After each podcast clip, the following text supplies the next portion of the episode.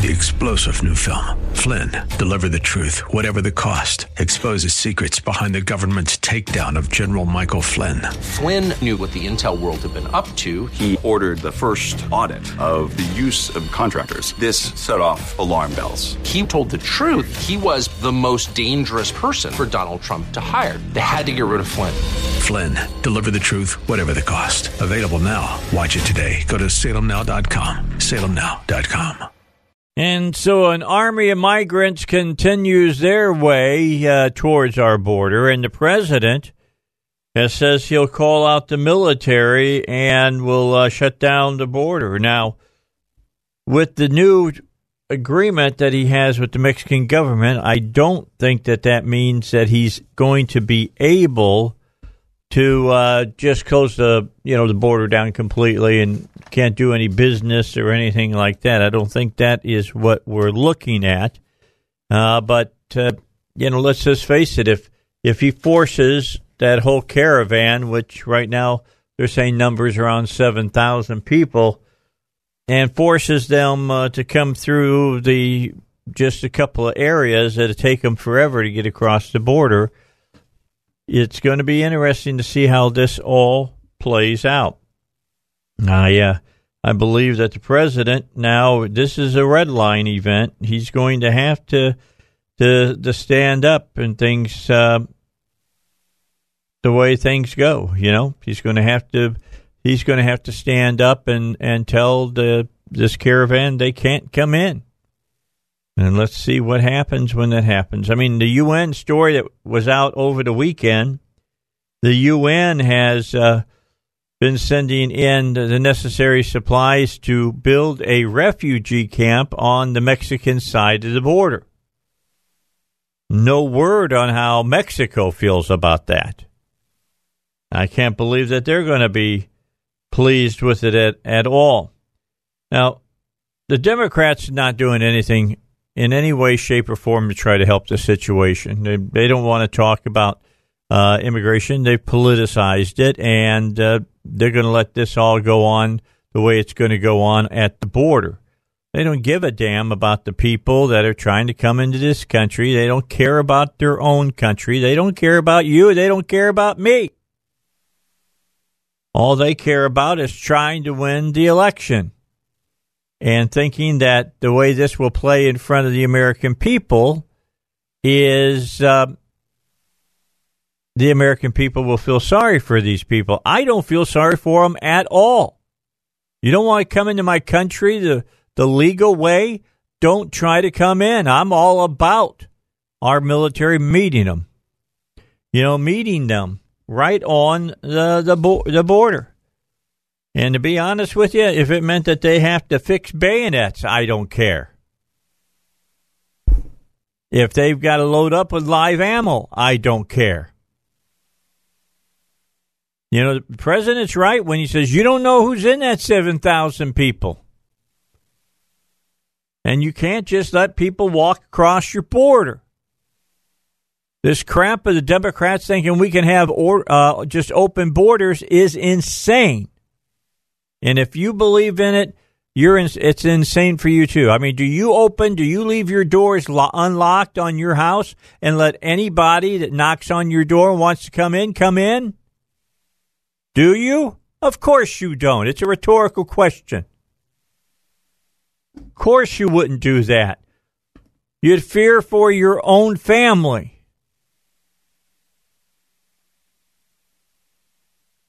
Been a lot being said about this. A um, couple of Fox News reports. Let's get you up to date real quick uh, on this. Fox News reporting about the migrant caravan now is swelled up to 7,000, cut number two.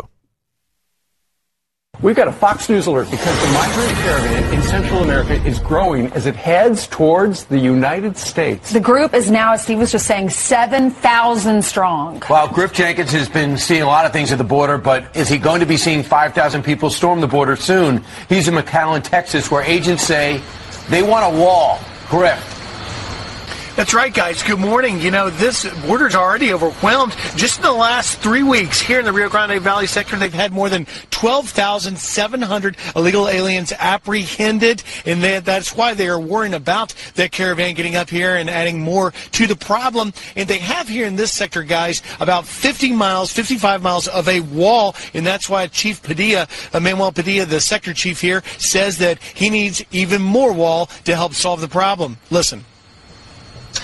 If we had this uh, combination of personnel, technology, infrastructure throughout my border, we would truly transform this area. It's a win-win situation for everybody. Um, this area right here, we do not see MS-13. We do not see criminal aliens uh, coming into this area because of the capability that we have through this combination of personnel, technology, infrastructure. That combination is wall structure along with the manpower of the overworked Border Patrol agents doing such a good job here, and of course the technology of cameras and infrared scopes. But here's the thing, guys. In fiscal year 2017, of all of the family units alone that were apprehended, and there were more than 49,000 in just this area alone, only 1.4% have been deported to date. So you add this 7,000 strong caravan, they get here, they claim asylum, they come across, they're going to be released because there's nowhere to put put them. And that is why Chief Padilla says that if this caravan comes and is let loose in this country, more and more will continue to come. This is a serious problem, guys. There you go. That that story there. Other new uh, material coming out, being reported in in the media. Uh, after walking seven hours from the Guatemalan border, about 3,000 migrants arrived in a uh, state in uh, Mexico. On Monday, the caravan's next stop on the journey of at least 3,000 kilometers or 1,800 miles was uh, Hexla, I believe, a town around uh, 40 kilometers away. Quote, we are well aware that this country, Mexico, didn't receive us as we expected, and they can return us to Honduras. And we also know there are drug traffickers who kidnap and kill migrants but to be honest, we live with more fear in our own country, so we carry on forward. Activists say the journey through Mexico to the U.S. border can take a month. And uh, the president insisted Sunday that, quote, full efforts were underway to halt the caravan's progress. Full efforts are being made to stop the onslaught of illegal aliens from crossing our southern border. Uh, people have to apply for asylum in Mexico first, and if they fail to do that, the U.S. will turn them away. U.S. Secretary of State Mike Pompeo warned that the migrants, quote, may be victimized by human smugglers or others who would exploit them. Quote, we also are deeply concerned by the violence provoked by some members of the group, as well as the apparent political motivation of some organizers of the caravan, Pompeo said in a statement. About a thousand migrants, including women and children, were still stranded on a border bridge, hoping to enter Mexico legally via Guatemala. Mexican authorities insisted those on the bridge would have to file asylum claims one at a time in order to enter the country. And another separate group of about a thousand Hondurans started their own march across uh, Guatemala headed for Mexico and then the United States. The group of men, women, and children uh, gathered in a town before setting out on foot, saying, No stopping us. No one is going to stop us after all we've gone through, said 21 year old Aaron Juarez, who was accompanied by his wife and baby and was walking with difficulty because of an injury. Oh, my heart breaks. Look, there are laws. If you work with the laws, you should be able to find uh, some way of coming to this country legally. And it could be really worked out if the Democrats would work. Remember, the Democrats decided uh, to keep the status quo the way it was. Schumer turned down the president a whole about the whole thing with the dreamers and, and all the rest because he wanted this as a political tool. That's what he wanted. And and I agree with what the president said uh, just earlier today. Uh, Let's play cut four for him there, Russ. Here's what the president had to say. It's a disgrace, and the Democrats do it. And we don't have enough votes, we don't have enough Republicans to override their negative vote because they do stick together. And remember this they're only sticking together because they want to make sure that I and we don't get what they know our country needs. But I think they may be forced politically to do it because I got to tell you, anybody that votes for a Democrat now is crazy. When you look at what's coming up, crazy. Got to be crazy. I agree with. The Democrats don't care about what their extremist immigration agenda will do to your communities, your hospitals. How about your hospitals? They're being overrun. Your schools. California, they want to give you free education, free health care, open borders. I mean, we're going to have 10 million people move to California. This is the craziest thing. So here's what we do. Let's get these people out of there. There's something wrong. They're cuckoo. The Democrats don't care that a flood of illegal immigration is going to totally bankrupt our country because all the Democrats want is power. And don't forget, everybody that comes across the border, for the most part, they're going to vote Democrat. They're not voting Republican. They're going to vote Democrat.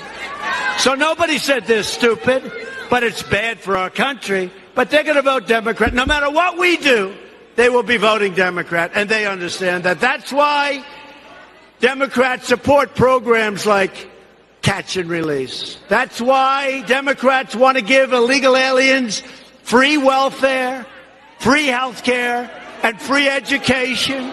Give them a driver's license. Give them a driver's license. Next thing you know, they'll want to buy them a car. Then they'll say the car's not good enough. We want, how about a Rolls Royce? Give a, we want a Rolls Royce. Made not in America, so therefore I hope that's not what we do. That's why Democrats want to give illegal immigrants the right to vote. How about in California, where illegal immigrants took over the town council, and now the town council is run by illegal immigrants in the town? I mean, is this even believable? You tell this stuff. It is sick. That's why Democrats want to abolish ICE, the most brave people. There you go. President on fire last night. Definitely about that. Nice uh, rally going on. Going to be down in uh, Texas tonight. Going to bury the hatchet, so to speak, I guess, with Cruz and come down and and uh, talk for Cruz tonight. He's in a tough reelection battle. President will be there for him. When we come back, talk about the caravan itself, the president talking about that, and I got a cut from Elizabeth Warren that I got to play for you. She made a statement that just will um, make you shake your head and go, yeah, if you vote for Democrats, you're out of your mind. Well, if you want a career and you like working outdoors, uh, you like using your hands, uh, you can uh, get that kind of career by joining up with PI Roofing and Home Solutions. Uh, they want you to thrive in the outdoors, helping them take care of people's homes. PI Roofing Home Solutions has career opportunities in the commercial roofing and service division, residential roofing and service division, home solutions division, and uh, they say if you want to make a difference, you can make a difference together with PI Roofing as you climb your ladder to success. Starting pay up to twenty dollars an hour. If you've got the, uh, you know, the wherewithal, if you have the experience, you can make up to twenty dollars an hour. Apply at piroofing.com or call them 501 707 3551. About six minutes till we get to the news at the bottom of the hour we're talking about this caravan, as they want to say, of uh, illegals making its way to the uh, southern border. And uh, did you hear? You know what got the Democrats upset? Did you hear about this, Russ? They got upset at the AP because the AP called them an army. an army of uh, uh, of illegals. And uh, let me find that story real quick for us so I can give you the the, the full. I'm waiting story. for somebody to call our military out if they have uh, a problem with them and say they literally steamrolled them. Yeah. AP, uh, it, it just it, it, it's crazy. This is crazy. It's crazy. They're worried about what the AP is calling them and not worrying about 7,000 people that are marching on uh, our southern border and saying because things aren't the way it should be in our country, we should be able to just walk into the United States of America. No, it's not working that way. Sorry, it doesn't work that way. All right, so the president was talking about the caravan, talking about this illegal march coming towards our southern border, and had this to say about them. This is cut number three. Go is on their southern border, their southern border, and they're fighting, and they're fighting some bad people in that group. You know, you see the people come up and you listen to the fake news back there and you think they're all you think they're all wonderful people. Right? No, no, you think I'm serious. You think they're all wonderful people. You got some bad people in those groups. You got some tough people in those groups. And I'll tell you what, this country doesn't want them. Okay? There you go. That's right. This country doesn't want them. I don't know about you, but I don't want my tax money going to take care for a bunch of illegals. I don't want, who knows, MS 13 coming in, uh, Middle Easterners. You don't, we don't know who's in this group. Again, I go back to the illustration. If a bunch of people showed up at your door, let's say 20 people, 20 people, they show up your door, knock on your door, you open the door, and they go, "We're coming in your house." You can just step aside and let them come in your house? I doubt it. And if they and if they telegraphed you and sent you a text uh, a month before and say we're going to be at your house on this day and uh, you should make way and you need to load up your refrigerator with extra food and you need to be you know buy some extra mattresses you need to move people around in your house you tell them to go stick it. Well, how is this any different? They want to come in your home, the United States of America, and just walk right in and take whatever they want. Man, unbelievable. How about Elizabeth Warren? Got to get a little Elizabeth Warren in if you want some real crazy stuff from uh, uh, the left. She says ICE is not making us safer. And I'll, I'll play that for you here in a second. Then I'm going to tell you what ICE just did recently. And they are making us safer. Cut five.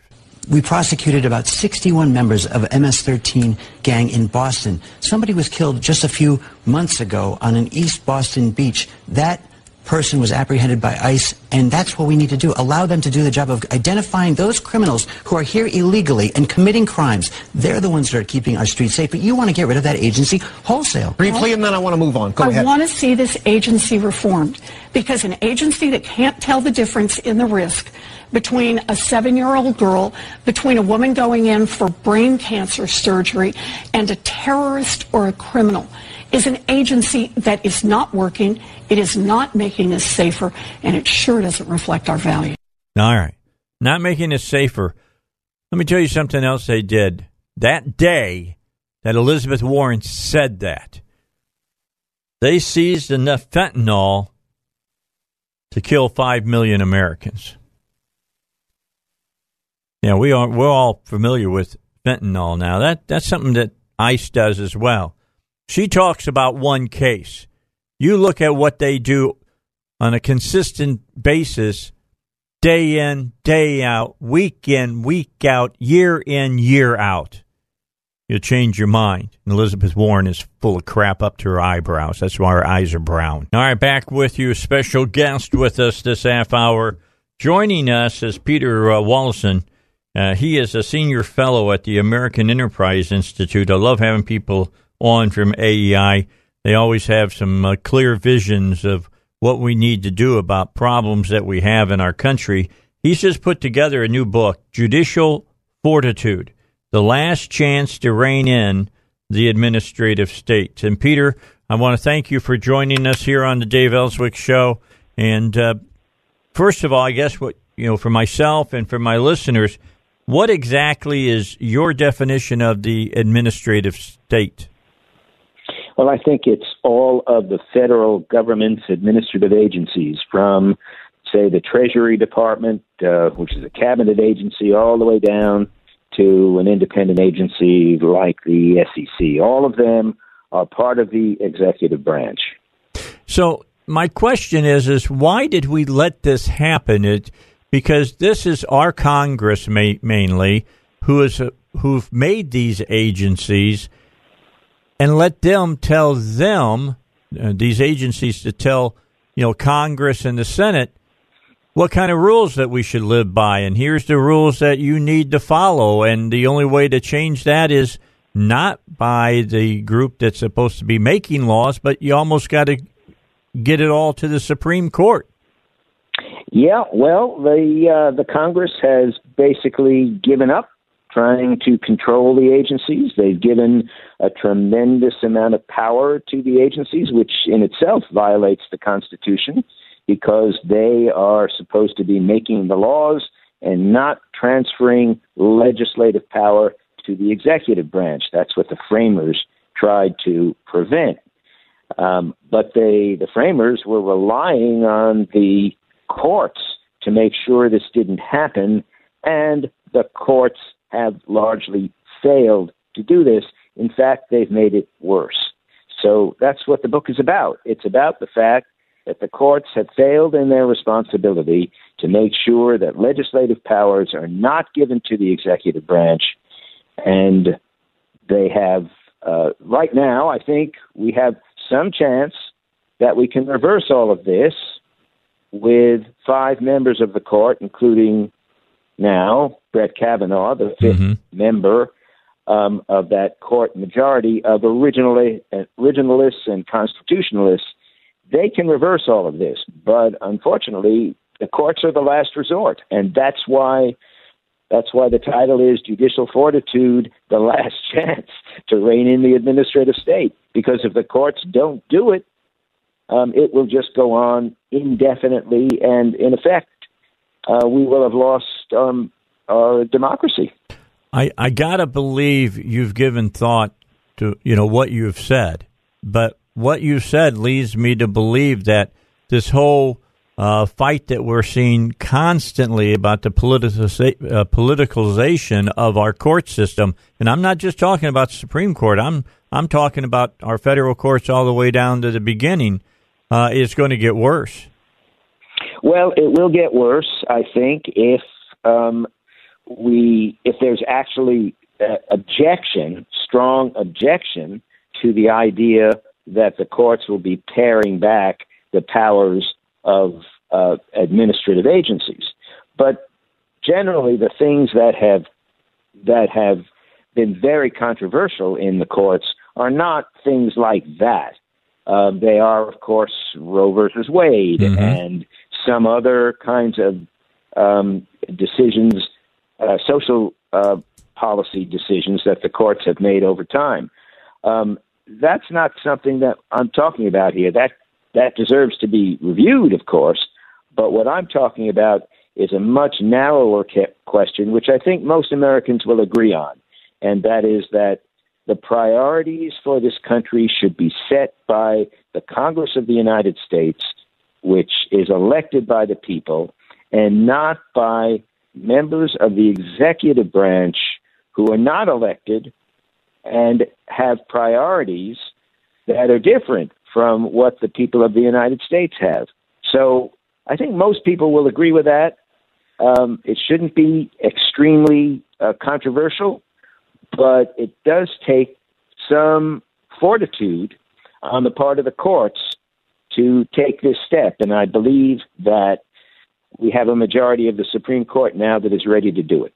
All right. So when the framers got together and they wrote our Constitution, they wrote of uh, three different branches in the government the executive, the legislative, and the judicial. There was to be a balance of power, but they understood that each branch would want to increase their power, and each branch would be eating away at the power of the other two branches, and that the executive branch was the most dangerous of that. Were they not? Yeah, I think the the courts. Uh, I'm sorry, the framers did uh, expect that the the executive branch would be the most dangerous because that's why they required in the Constitution that all legislative powers be made in uh, be given to Congress, which is representative of the people. Um, but over time, unfortunately, the Congress has ceded gradually more and more power to the executive branch. All right. So let me stop. Let me let me stop you there, Peter. Sure. Help help me understand why the part of the of our uh, you know uh, governing of this country, which is the legislative, they they speak for the people. Why have they been so willing to give up their power, and why have the people been so willing to allow them to do it? Um, well, I guess there are two answers.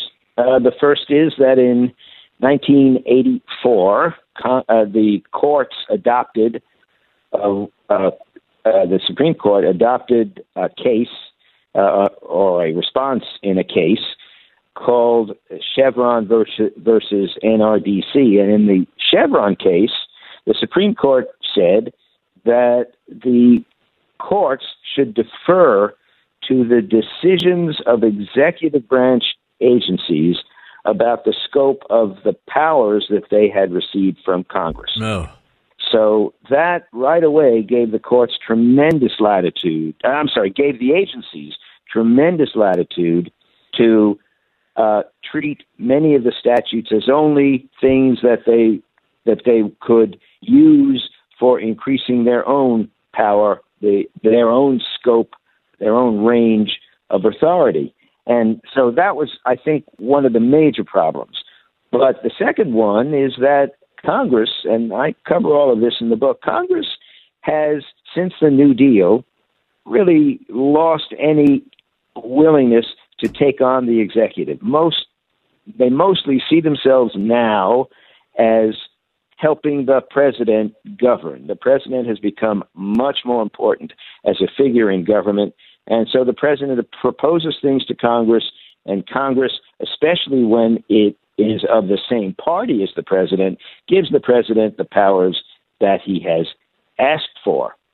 Um, in addition, there is one other thing that Congress seems to have been doing, and that is they seem to have been trying to avoid taking difficult decisions. Mm. Um, it's much easier for them to give a lot of power to an executive agency and not have to take votes that they, their constituents would dislike.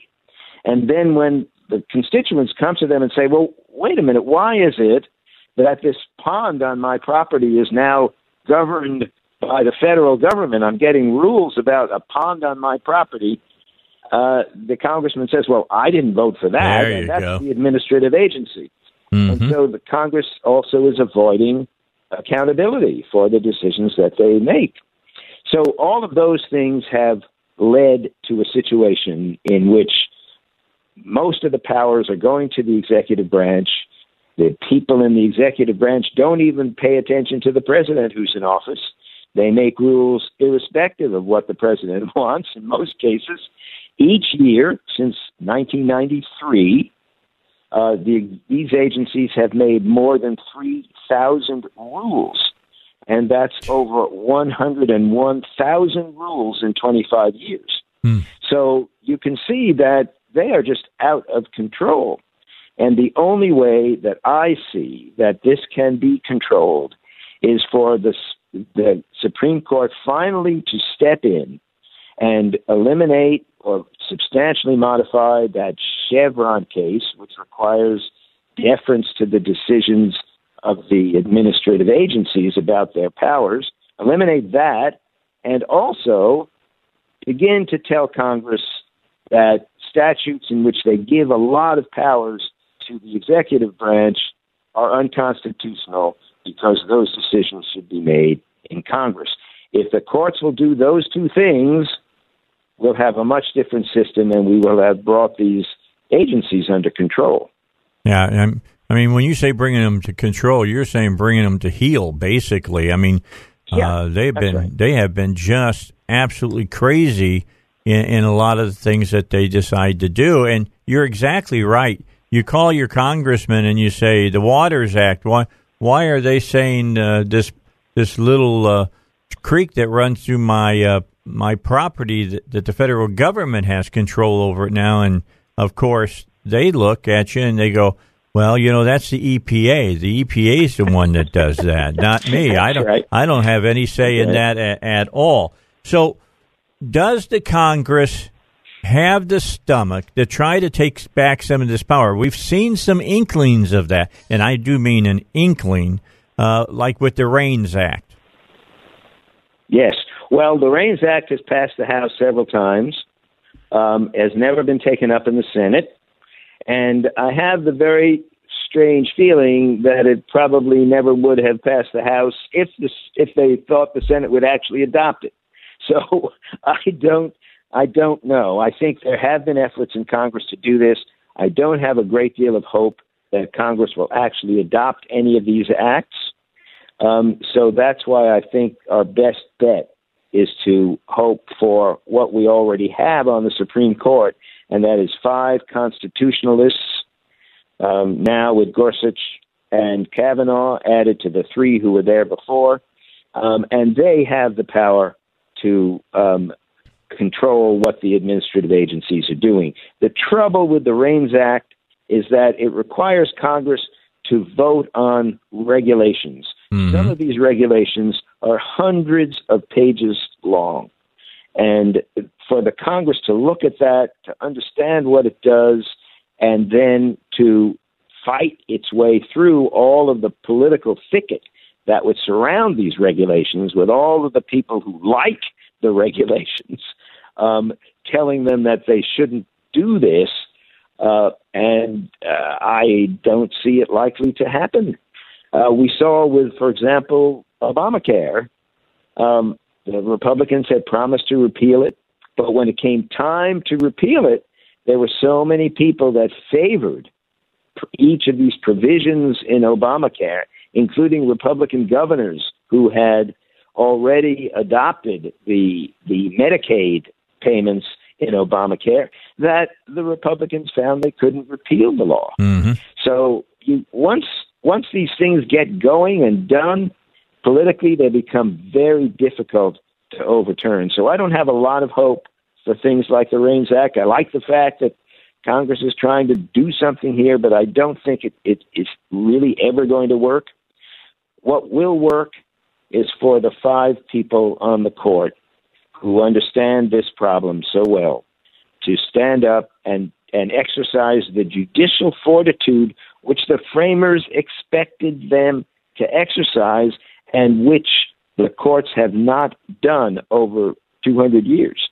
Yeah, it's interesting. I know that you served with President Reagan. I've got a, a life size cutout of the president in my studio, along with a life size cutout of, of Donald Trump as well. Uh, you just said something in long form that Reagan said in short form, which was the nearest thing to immortality in our lifetime is a government program. Right. Exactly. Once they That's get so started, true. there's no way of hardly ever getting rid of them. Peter, if you hold with us, I got to get a quick break in. I want to come back talk to you about a few other things, pick your brain some. So, Dave Elswick share, uh, show here at 101.1 FM. The answer. The, the name for Peter Wallison's book is Judicial Fortitude, the last chance to rein in the administrative state. I know many of you who listen to this show are, are wonks like I am. You need to read this book. It's important information for you. Last two questions for you, Peter. First of all, you know, we talk about the five that are, quote, conservative on uh, the Supreme Court now that we got Kavanaugh, but I don't really trust Roberts as being a true conservative in this exact place because, you know, without Roberts, Obamacare would be gone right now. Yeah. Well, Roberts, as the chief chief justice, has some special responsibilities, I think he feels, and that is not to get the courts too much into political trouble. Um, and and I think he felt in the ACA case that uh, to take legislation that was recently passed by Congress and to overturn it would be um, too controversial for the court. I don't agree with him. I think he should have done it a different way. Yep. I think he should have taken a different position. But I think that was probably his his thinking. I think on on what I'm talking about, it's much less controversial because it goes right back to the structure of the Constitution, who should be making the laws, what is a democracy and what is not. And I'm afraid that uh, that unless we take unless we take some important steps in this area, we will really lose our democracy because the decisions are being made for this country by a lot of people who live around Washington D.C. And that's not a democracy. That we, the people of the United States, should be instructing Congress what they want, and Congress should be supplying that or not supplying it if the people don't want it. And uh, unfortunately, uh, that is not what is happening. So I think that if the court makes the kinds of decisions that I'm talking about, most people in this country would approve it, and very few people, I think, would argue against uh, the idea that Congress should be making more of the decisions. All right, last question for you. We're down to just about four minutes remaining. What are some of your specific solutions? Why don't you just deal with a couple of them, and then they have to buy the book to get the rest of them? well, my specific solutions are for two things to happen. First, the Chevron decision in 1984, in which the courts, the Supreme Court decided that uh, all the lower courts should defer to the decisions of the administrative agencies about how far their, that is, the agency's powers extend under the laws that Congress has passed. That was the first really troublesome thing. And that opened up this whole area where the agencies could move in and decide that they had authority in areas which they had not even before been granted the authority to, to take. Um, so that's the first thing that would have to happen. Court, the, the Supreme Court will have to deal with the Chevron case and either eliminate it or modify it. And the second thing that has to happen is that the courts have to say, the Supreme Court has to say that when some legislation has been passed by Congress, it has given too much power, too much open ended authority to the administrative agencies, and for that reason is a violation of the Constitution. That is not a controversial decision to take, but it is a very important decision that the courts have not even tried to take in the last 75 years. So I, I think those are the two things that I would recommend. They're in the book. People, I think the book explains quite clearly why those decisions should be taken, and I think the people on the court are ready to do that. Former White House counsel to uh, President Ronald Reagan has written the book "The Power of Conviction and the Success of His Presidency." Speaking of the of President Reagan and then hidden in plain sight what really caused the world's worst financial crisis and why it could happen again. Uh, and now his newest book, Judicial Fortitude, The Last Chance to Rein in the Administrative State. Peter Wallison, thanks so much for your time. Hope to have you on again in the near uh, uh, future. You, you talk very clear about issues that usually are about as clear as mud. well, thank you very much. I'd love to do it All anytime right. in the future. Bye bye now. You. All right, Peter Bye. Wallace, and it's a great book. Uh, if you're like me, you're a wonk and you want to understand how we got to where we are and how we get out of where we're at uh, to get to where we need to be, this is a book to take a look at. Folks from Horton's going to join me in the next hour. Uh, Susan Komen uh, walk is coming up in the near future. Let's talk about something dealing with breast cancer. That's all coming your way here on the Dave Elswick Show. Let's move into the second hour of a Monday show, and we get the folks from Horton's uh, Prosthetics and Orthotics. Orthotics and prosthetics means the same thing: safe frontwards, backwards, sideways, whatever. Tanya, how you doing? I'm good. How are you? She always comes in and talks with me. Mike does once in a while. The other brother, not so much. I was going to say Chris never. He just hangs out. He he, he just collects his paycheck. no, I'm not. That's not true. It's not true. All right, Becka's here as well. How are you today, Becka? I'm doing great. It's good How to are see you? Last time I saw you was Friday, and same with Tanya because I was over Probably with the shoving, barbecue. Shoving food down my throat, I'm sure. Oh, it was good. it was good. The the lady, the Hispanic lady that was there. Elsa? Yeah, I guess it, Elsa. I mean, she did she make the baked beans? Yes. She owes me a recipe. Okay. And you need to remind her because I want to make those for Thanksgiving. I don't know if you'll be able to, but I'll let her know. Those suckers were good. Well, she said she'd give it up. Okay. She said she'd offer it to me. She goes, It may be written in Spanish. but that's all right. I can, I can find somebody who can, uh, can translate that. translate that all for me. And then you brought in a guest. Why don't you introduce her to my listeners? Okay, I brought in Piper, and she's been one of our mastectomy patients for quite some time, probably six. Well, no, I take that back. Um, about three years. Mhm. Um, before that, she was a um, patient over at Barbara Graves, and when Barbara retired, we um, hired her mastectomy fitters, and a lot of um, their patients followed, which is what Piper did.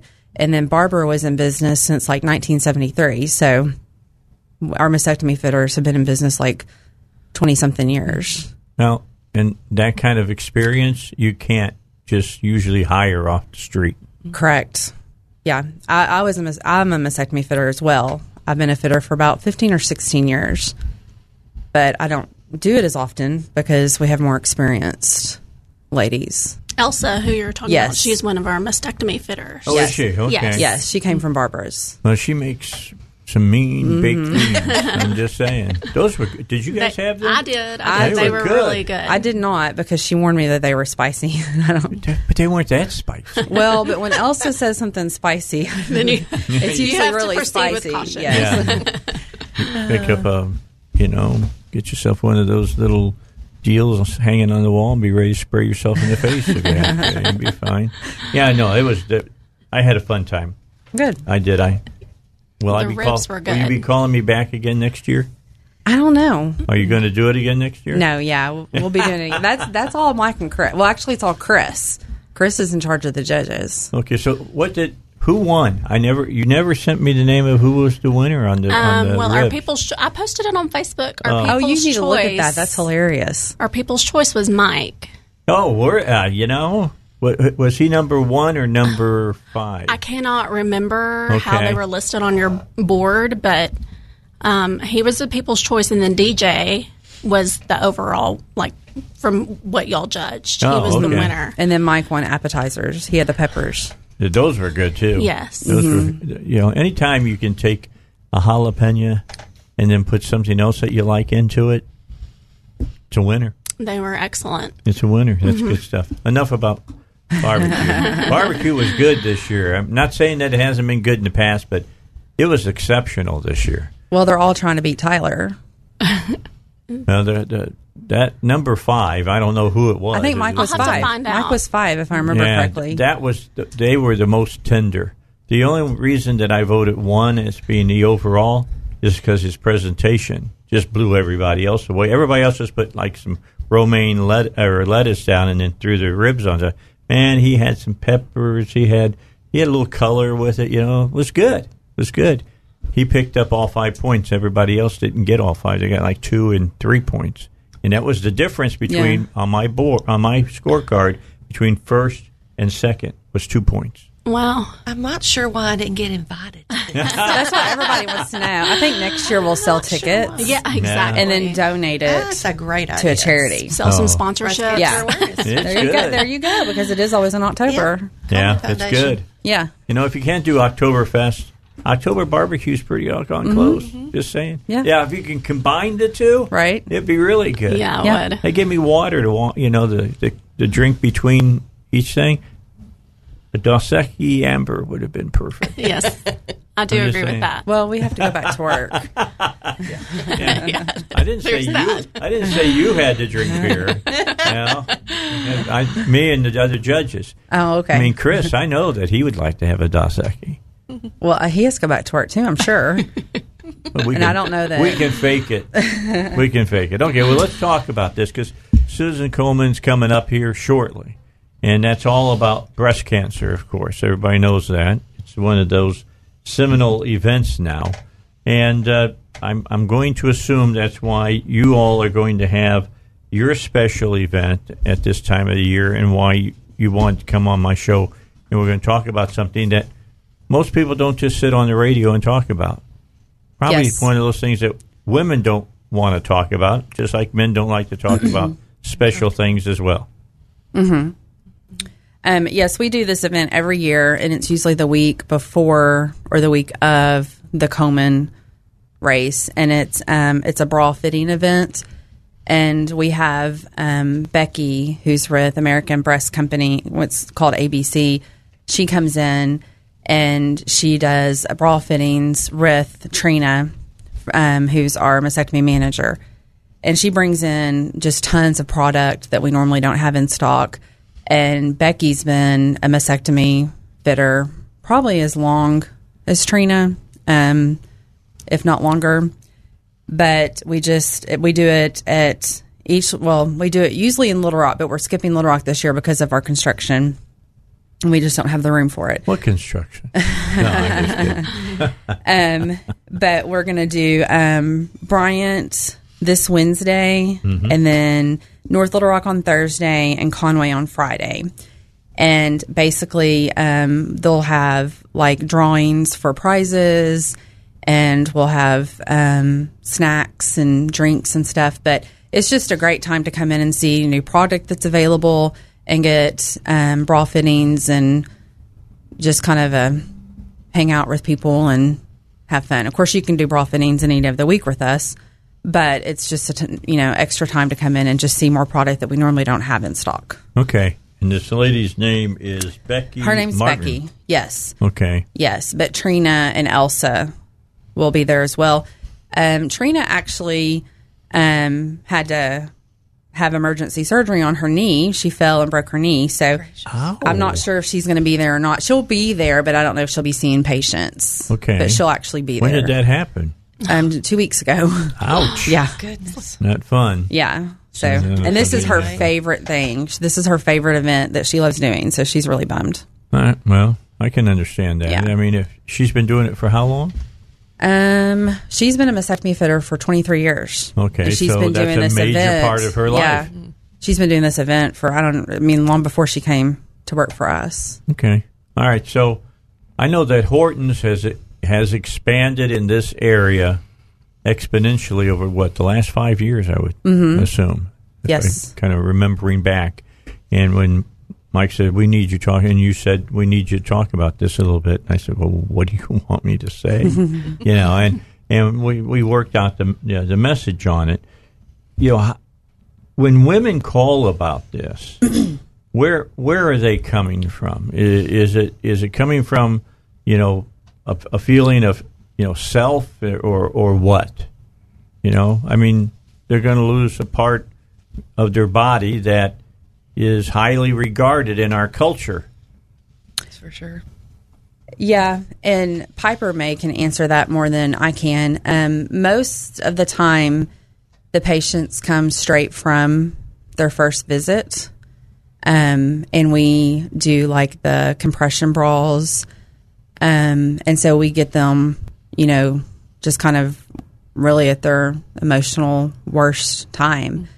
Um, and all we can do is try to be patient and sit with them and just try to help them. Sometimes we don't even get anywhere with the fitting. Sometimes they're not ready.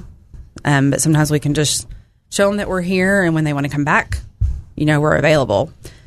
So um, some of them are real gung ho and they want it all and they want it all right now. So it's just, it's a case by case basis. But then you have some of them that want to see it before their surgery.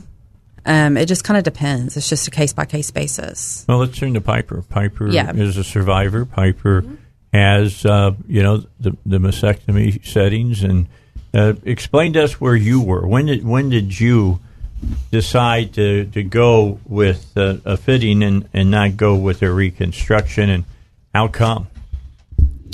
Um, the first time I was diagnosed with breast cancer was when I was 30 years old. I was quite young. Um, the breast cancer I had was called medullary breast cancer. It affects a smaller percentage of the population of women that get breast cancer. So I had a few things going against me. I was 30, which was extremely young for um, a person to be diagnosed. Um, I found the lump myself Mm-hmm. and I went to my GP and said, I've got a painful lump in my chest. And he said, Well, if it hurts, we got to take it out. So we went in thinking it was just some sort of cyst. Mm-hmm. Turns out that uh, it was breast cancer. So I had to have another surgery or two after the lump removal just because they said, Well, we don't think you have cancer. And sure, in fact, it was cancer.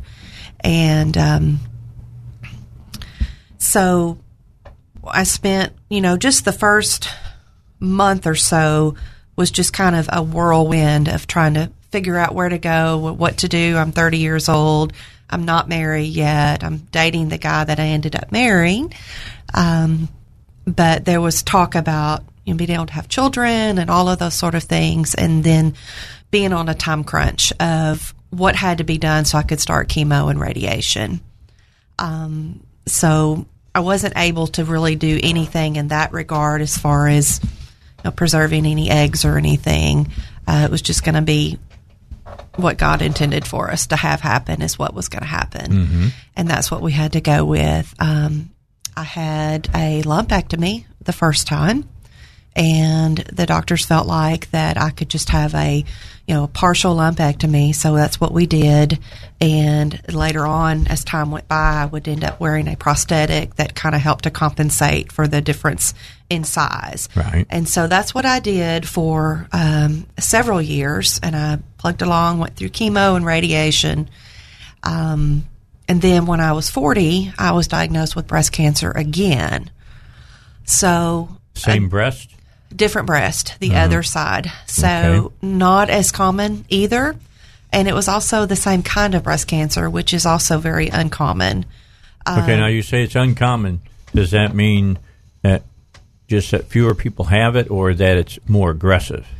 Uh, fewer people have that type of breast Okay. cancer, and also um, for me, um, you know, we the ten year mark had passed. You know, we were Right. right at the ten year mark, and you you go along and you say you, your goal is to get to five years, and then when you get to the ten year mark, you're supposed to just kind of be cancer free. Uh, yeah, Right, and take a deep breath and sigh and, and feel like you can move on. Um, well, that was not the case for me, and I got breast cancer again, and my daughter was two at the time. Hmm. So um, I opted to immediately opted, let me say, uh, to have a mastectomy.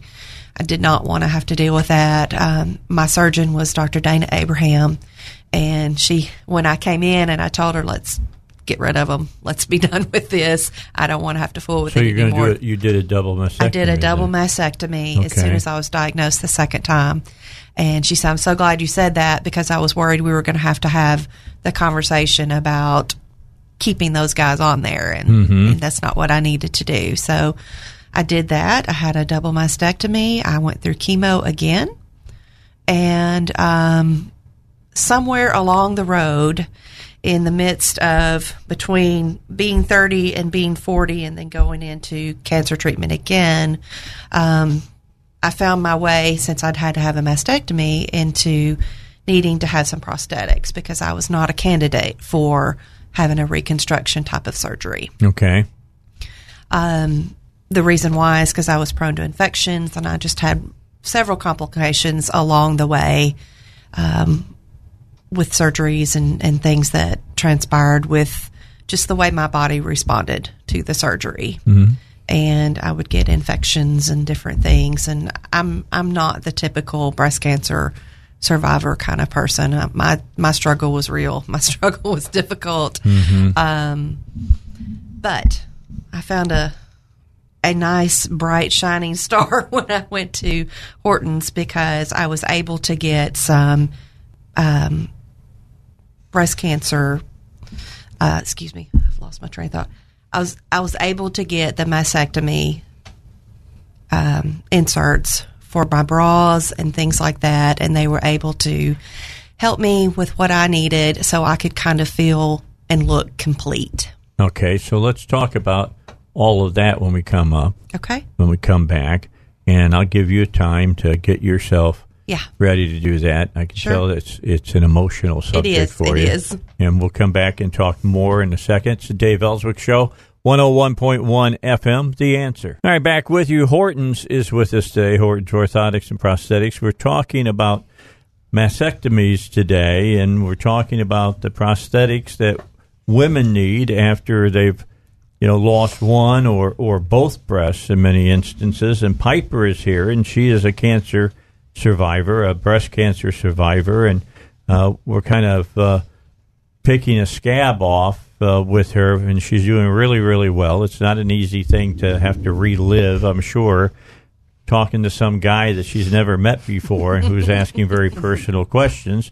And then uh, Becka's here as well, who works with uh, Hortons and is, you know, my conduit uh, with the with the company. And as you all know, I'm. I, how long have you guys been one of my clients here on the air? Ten years, maybe, maybe more.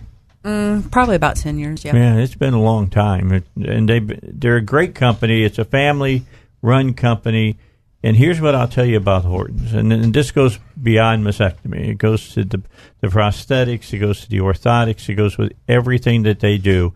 You, as the customer, as the patient, uh, will become a family friend of theirs, and they they make you feel uh, important because you are, and they will uh, treat you as a personable, uh, you know, client. You'll become you're a person. You're not a number. You're not just somebody they treat.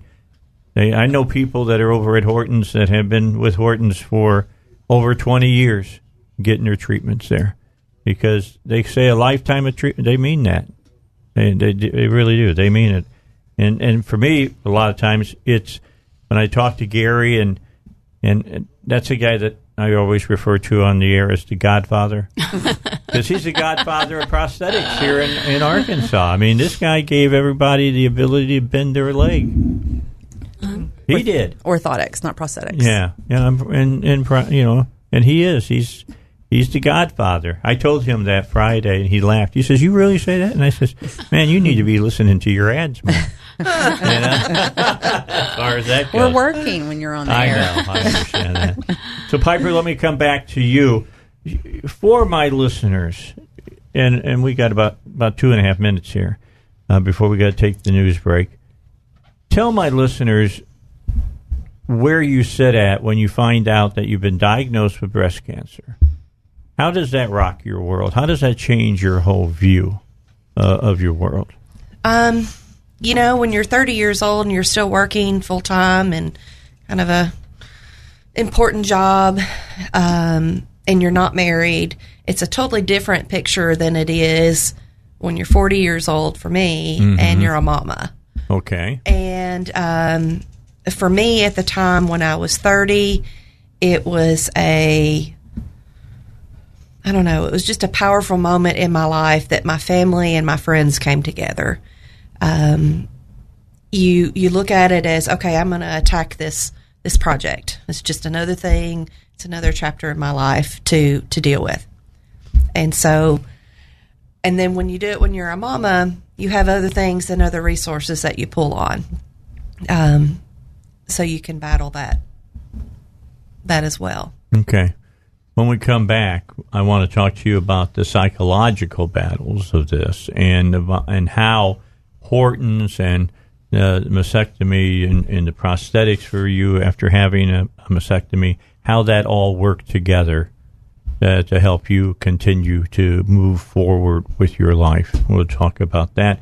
Then I'm going to talk to, to Tanya. I, I, I can't get through the whole show without talking to her because she can talk. She can talk from that that aspect as well, and what the company is doing uh, to make it more accessible for women who need these, uh, you know, this this this process that they have at Hortons when they're going through this kind of a challenge.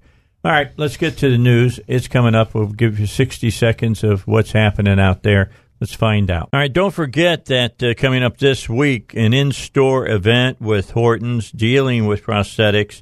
And uh, this is October 24th through the 26th. So, Wednesday, they're in Bryant at 605 West Commerce Street. Uh, that is from 10 a.m. to 4 p.m. Thursday, they'll be in North Little Rock at 4020 Richards Road. Uh, I guess that's uh, a, um, what the the word read your mind. the word just just left my head there. Anyway, it's in a strip mall. Yes. Okay, just everybody knows. And then uh, they'll be in uh, Friday. Will be in Conway again. All of them for 10 a.m. to 4 p.m. And uh, this at 635 Dave Ward Drive.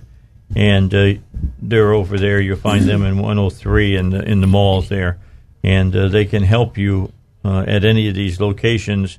Uh, Becky Martin, who's an ABC breast care specialist, will be available at all of these for consultations and fittings. And uh, this goes along with the Hortons orthotics and prosthetics, you know, and their lifetime of a, of a support. And you can find all the, you have all these different things that you can look at. And uh, if you want to buy, you can buy. If you don't, you don't. It's, it's that way. But uh, some pretty cool looking things that they're going to be offering to you.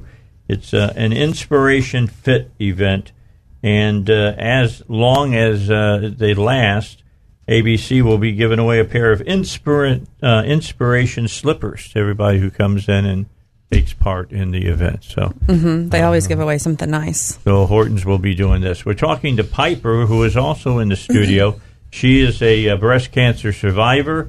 Uh, I just wanted to touch on a couple of more things with her. Uh, she mentioned how important Hortons has been uh, in her recovery and in her fitting of this. I mean, when you come out of that surgery and everything, and and uh, you know you've lost a part of you, and, and culturally a very big part of you, so to so to speak. But the, the bottom line is is that you got to figure out a way to to kind of find your self worth back, don't you? Uh huh. You do. You um, when you get done with surgery, you're just not only are you in pain, but you you a, large portion of you, as for a woman, has been taken away. Your femininity for That's right. Um, you and it doesn't matter what size you are. It just it's the same effect for every woman to have your breast taken away. You feel like you've lost such a huge portion of your life.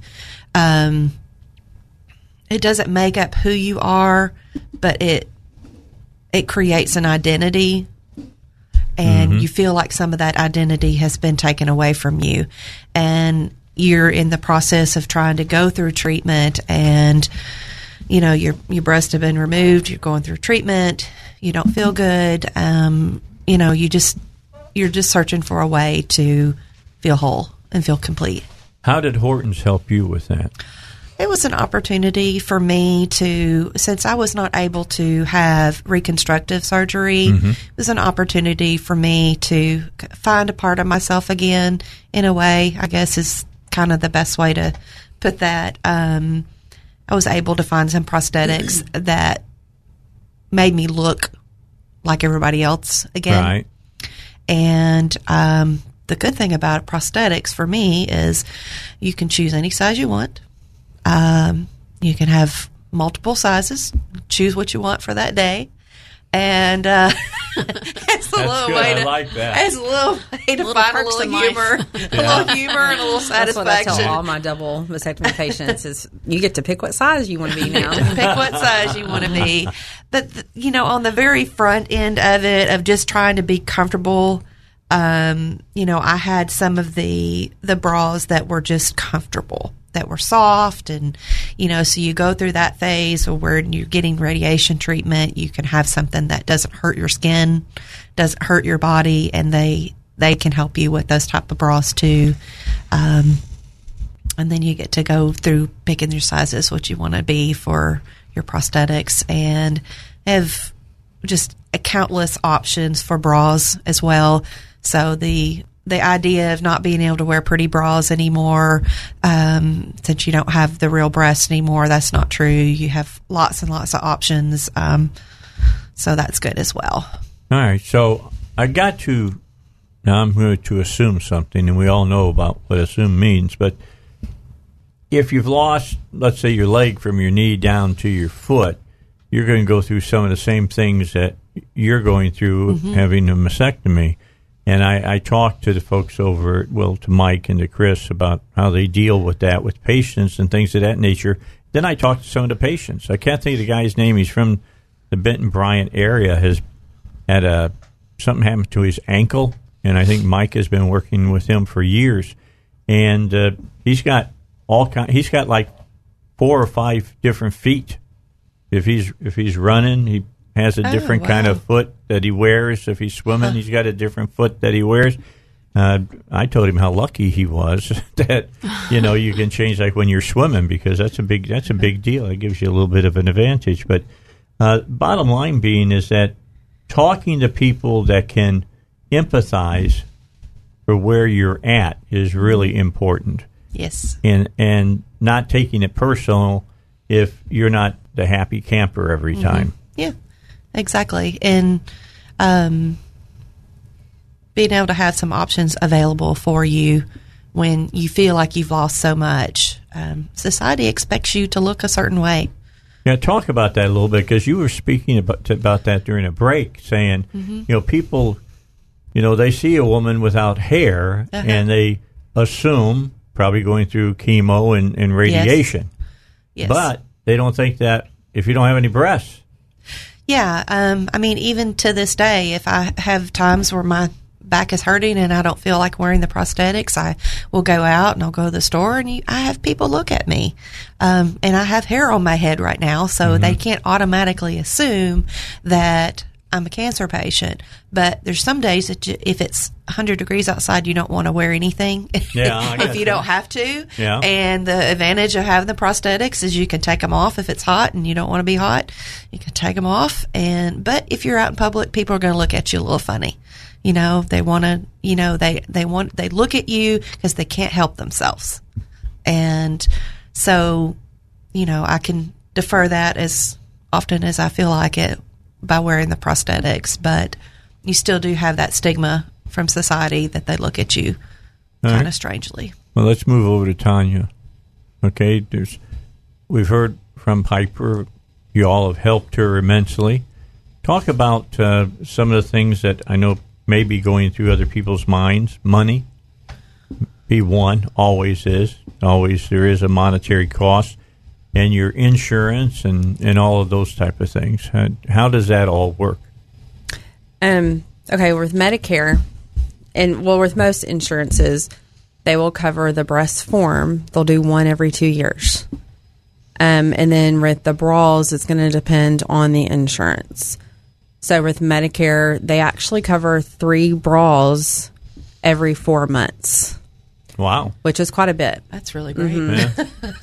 But with most of, like with Blue Cross Blue Shield, Mine doesn't do that. they cover, they'll pay for two a year, two bras a year.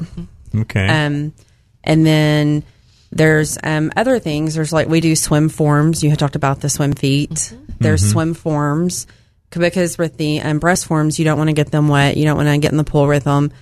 Um, so we have swim forms. We have Makes sense. we have swimsuits. We actually sell a ton of swimsuits.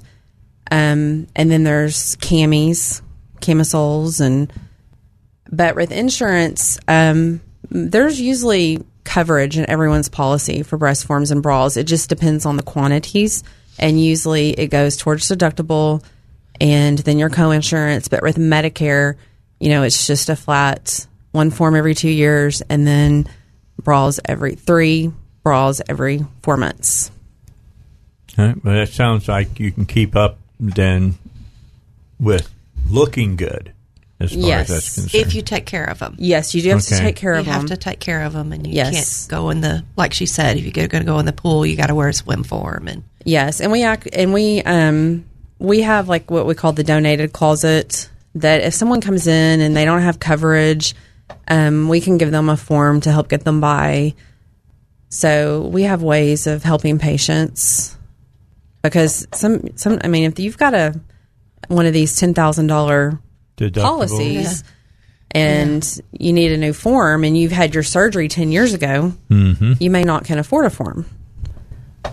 So One of the things that she mentioned about the bras and the swimsuits is that I did want everyone to know is that they're not just regular swimsuits. They're all every all the bras and everything and the swimsuits are all with pockets. Yes. So the form will slide into it and there's a huge difference in buying that type of bra and buying that type of swimsuit as opposed to buying something off the shelf at a big box store. Okay. Um, yeah, and it's funny. We do have a lot of older patients that have certain bras they want to wear, and they want to sew their own pocket in their bra. And we do sell what's called a bra pocket, so that you can sew the pocket in for your form. So we do have a lot of accessories that kind of go with um, breast prosthetics and forms that you probably wouldn't think about, but if you are curious about it, all you have to do is call and ask for Trina or Elsa, and they can probably tell you if we have it or if we don't. Okay, and if they do, you can come over and spend some time with them. Yes, and we would probably have it in all of our locations. Each location has a room set up specifically for the mastectomy department that's got all of their bras and their forms and And it's really pretty and nice. it's like going to a lingerie store. Yes, we have it you're set, yeah. Taken care of. Doesn't have a clinical With- feel to it? Is what you're saying? No. No. It's very pretty and nice and it makes you feel very comfortable and like a lady. Good. That's very cool. I I would expect nothing less from the folks at Hortons. We'll come back, finish up our uh, segment today. Let me remind you about Arrow Plumbing, arrowplumbing.net. That's where you're going to find all of the uh, contact information and what they do exactly. Uh, they do it this way because, hey, look, they know most of you are driving down the road. The last thing they want you to do is pulling out your cell phone and trying to enter their number into it.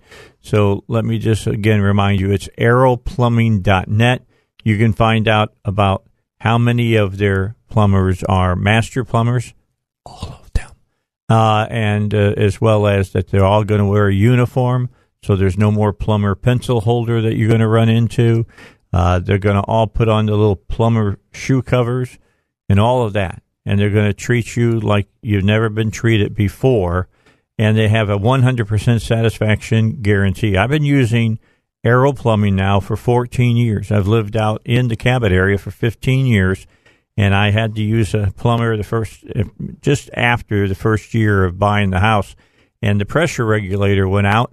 And I had two other plumbers come out and uh, they wanted to dig up my front yard looking for the regulator or said they needed to look for the regulator. They didn't know where it was. I called Arrow because I wasn't ready to spend $3,000 on uh, getting my, car, my, my yard all dug up. And they showed up. Guy got out of the, what they call warehouse on wheels. It's a truck that they have that's got the typical things that you need for most calls that you go out on if you're a plumber. And uh, I told him what was wrong and he walked to the front of my house, reached down into a little box that was there, did a little finagling, and pulled out the the, the regulator and put a new one in. And for less than a hundred dollars, they fixed the problem. You do the math: a thousand dollars versus, uh, or pardon me, a hundred dollars versus three thousand dollars. I think I'll do the hundred dollars all the rest of the time. 100% satisfaction guarantee, not only if you don't like the service, but if the plumber just forgets to put on those shoe covers, no charge for the service call. It's just the way it goes. Arrowplumbing.net or just Google Arrow Plumbing. I'm showing them, showing my buddy with the, with the dog he got at the fair. Yeah. Aww. See? Oh. So cute. So don't th- do you know quit saying I don't have a heart, okay? It's a great, it's a great picture. I love They it. proved that two years ago. Yeah, no, I like that one too. You need to make that your profile picture. Yeah. I did. I put that. I put. I, I sent that to uh, to Elizabeth, who takes care of my social uh, media, and we we posted it this morning. Said "Big out on politics" with Dave Elswick. I like that. Cute. And it worked out real good. but here's the. Uh, well, I don't know where the picture went now. Anyway, I'll look at it later. I'll find it for you guys. Tell us about uh, the event that's coming up this week. Going to be in three different locations. Okay, so we have Bryant on Wednesday, North Little Rock on Thursday, and Conway is on Friday. Now, any other time, all six of our locations, almost at five, we keep growing. All six of our locations, um, we see mastectomy patients every day, Monday through Friday. Okay. So Trina rotates and does clinics, and then Elsa stays in Little Rock five days a week, and Trina's in Little Rock as well, some, but it's best if you're going to go to one of our satellite locations to make an appointment. But Little Rock, you can just walk in. Well, now I understand that there's got to be uh, a large walk-in business for this. There is in Little Rock because a lot of the patients come straight from UAMS or their doctor's office. And then the other locations, most of them are established patients that know Trina and just come, you know, they know her schedule and they'll call and make an appointment. Because, especially with Medicare patients, even though the surgery may have been 20 years ago, with Medicare, no matter what it is, you have to justify the need for the service. So before we can provide the bra or the breast form, we have to get clinical and we have to get a prescription. So we like to do that before we do the measurement so that you can leave with it the, the same day. Okay, so when you come in, I'm trying to remember what I was told exactly that you need to bring with you. I know it's proof of your insurance and what else? Insurance, prescription, driver's license. There you go. Yeah, those are the three things you you need to bring with you if you want things to go as smoothly as possible. Yes. Becka's looking at me and shaking her head. Well, and good that's, job, Debbie. Well, and that's no matter where you're going to go medically. It just floors me. I'll, no matter where I'm at, people that don't take their insurance card, but they want their insurance filed. Mm. yeah, there's a lot of information on that card. Yes. via osmosis. It's an important card. Yes, it's a to very have important card to carry. Yes, so that's Tanya, what we. um, before you go further, I want just wanted you to go over all of our what where our locations are because I don't know if not everybody knows where all of our locations. We have Little Rock. I have to count with my. we have Little Rock, North Little Rock, Bryant, Searcy, Conway, and Fort Smith. Okay. And we do have a mastectomy fitter in Fort Smith. And when I talked to Mike, he said there's others on the way in the future. Yes, Mike and Chris like to think big. Well, they've been doing. Chris has been doing pretty good about that. Yes, He's, he's Yes, kind of the impetus of all that. He's, Yes. he's the pusher of all Yes, that. Chris and is. he does good. He does very well. It was good to see him again. Like I said, I don't get to see him very often because he kind of hangs around Yeah. the clinics all the time. Yeah. doing his thing. All right, so tell us a little bit about this lady who's coming. Why is she so special? Well, she works for ABC, and that's our biggest vendor that we use for mastectomy products. So she works, she knows the products, of course, better than we do. And she knows the new items and the forms, and she can. If you saw her in a fitting room, it's just kind of hard to explain. She's just like a wizard. She can look at you and she knows what size you wear. Mm-hmm. Trina does that a lot too. It's it's kind of neat to watch Trina. She can just look at you and know what size you are, and I mean, she can just have you figured out in a matter of seconds. Well, 23 years, Yeah. there's certain mean- things you're looking for. yeah, but Becky's a lot like that too. Well, and the fact that they can do that, not having known you before you came in, Mhm. and you're standing there in front of them without breasts, Right. and you got a blank slate, but they Mm-hmm. can look at, you know, they look. That's what I've had help with is them looking at my overall size and shape and what look I'm going for, and Yeah, so they can look at you fully clothed, know what sizes you need, walk out of the room, come back in, and have you try these on, mm-hmm. and it's just, it's kind of, it's a nicer feeling versus you disrobing and getting a measuring tape out and measuring and all that stuff. So it's just kind of a not as intimate, I guess is the word I'm trying to to use um, process. But they're just um, Becky and Trina working together. I mean, they just are a really good team. Not to say, I mean, Trina's great, but Becky, when she comes in, because these are her products, Right. And she understands. she them. yeah She understands them. yeah. All right, we're running out of time. What's the phone number people should call? Is there a a, gen, a generic phone number? Um, well, the first one's in Bryant, so I would call Bryant, and it's 847 6999. It's 501 area code if you have to dial it, but if you're in Little Rock, you don't. And they can get you scheduled at any of the other locations. Okay, give them the number one more time. 847 6999. There you go. Pretty easy to remember.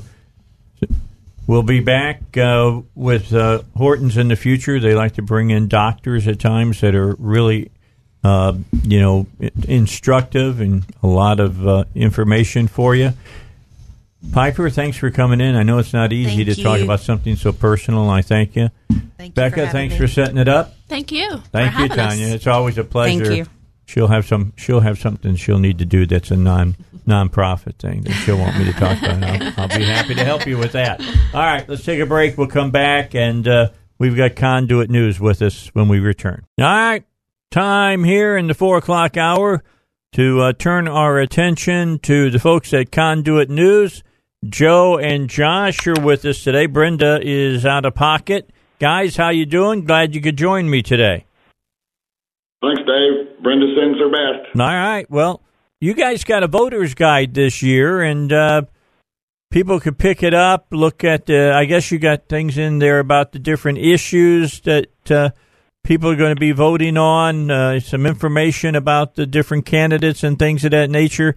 Help me set this up a little bit and tell us a little bit about it. Well, well, Dave, this is a Commerce in Action uh, product, and we are just reporting on it at Conduit News.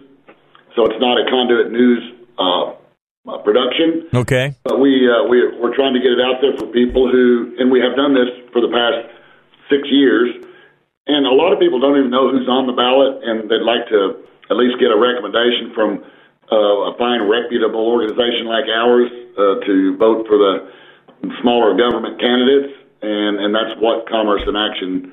Uh, that's why it puts it out. These are the best for small business. Okay. And you've got a situation here which really worries me when you say there's you know they got all these people on the ballot and you don't even know who you who who they are and that makes me cringe a little bit when I hear that from you, Joe. Well, it's true. I have probably 20 people who uh, I, I personally sent a personal email out uh, when early voting starts with a printed ballot and saying, "This is what I'm going to do." And uh, they've, they've asked me, "When's it coming? When's it coming?" Uh, it's really interesting because a lot of people don't know some of the county positions or even the city council. They don't know any of these people from Adam, and, and you know they're going to vote, and, and some of them are nonpartisan, as you know. So people are just going in and voting blindly. And I thought, hey, here, this is how I'm going to vote. You know, vote like you want, but this is my ballot and how I'm going to fill it out. We do that as well. All right. Josh is there, isn't he? He is. Yeah. Hey, Dave. How's it going? No, I'm doing all right. Don't be quiet, bud. Come on in. The water's fine. No problem. Well, yeah. You know, the the Commerce in Action Voter Guide I think is really good for people who want to make sure that they're voting for a limited government conservative candidate, and that's what uh, the voter guide did. It, it went through each race at the state supreme court level, the constitutional offices, and then state senate and state house. And, and looked at each candidate and first looked, okay, is this a person based if they're an incumbent based on their voting record that have voted for the principles of limited government, individual liberty, and economic freedom. And if they have done that, then they received an A endorsed candidate um, ranking.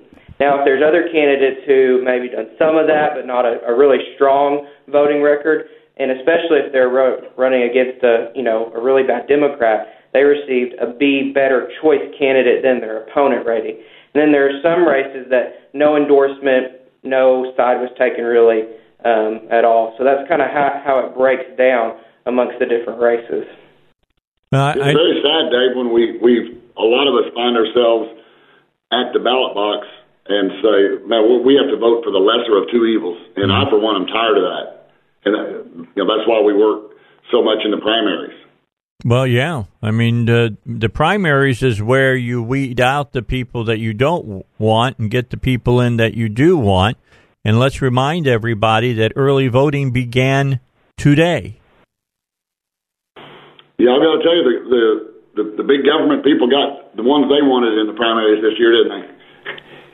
Well, they did. I mean, there's no doubt that if you are kind of a, I don't know if you can say traditional Republican because I don't think that says it, but if if if you're one of the Republicans that believes that big government is the answer to everything, yeah, you kind of got what you wanted, and that's the kind of people you're going to be voting for, which is not good for people like I think Joe and Josh and myself who believe that we should be the traditional Republican Party that used to be that looked at uh, you know reducing government and uh, reducing spending, but having enough spending that we could take care of the things that we needed to take care of: national defense, protecting the borders, and things of that nature.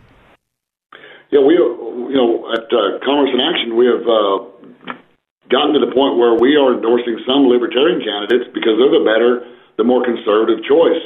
Uh, as as an example, in uh, in the uh, House district down in uh, Crawford County, I mean, we're we're endorsing the Libertarian candidate rather than uh, Charlene Fite in Senate District or uh, House District House District 80, uh, Casey Copeland.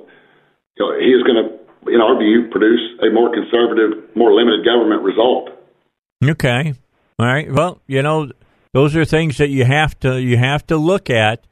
Uh, the key is to to vote for the person who's going to be for small government and for less spending. I mean, I keep I keep hearing this small go- the the thing about cutting taxes and whatnot, but I I keep hearing that they're getting more money all the time uh, for the state government, but I never see them paring back government. In fact, I had an hour he, or half hour with uh, Peter Wallison uh, at two thirty, talking about his new uh, book, uh, Judicial Fortitude, and we were talking about what Reagan said back in the uh, mid '80s when he said the closest thing to immortality was a government program.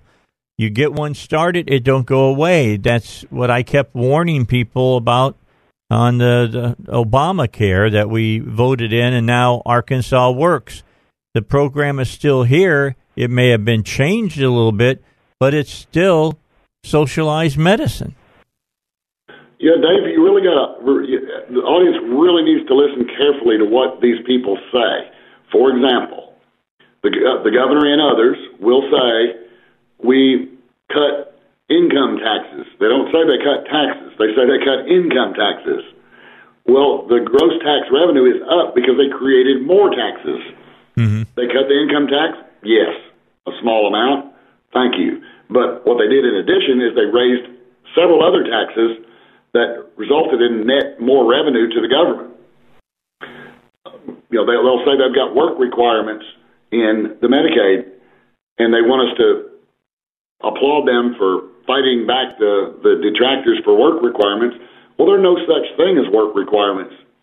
What they are is, is, is just a a, a political statement for cover because no one is required to work. And that's what work requirements means. So you got to listen carefully to their carefully crafted language because the language is intended to convey something that is not so.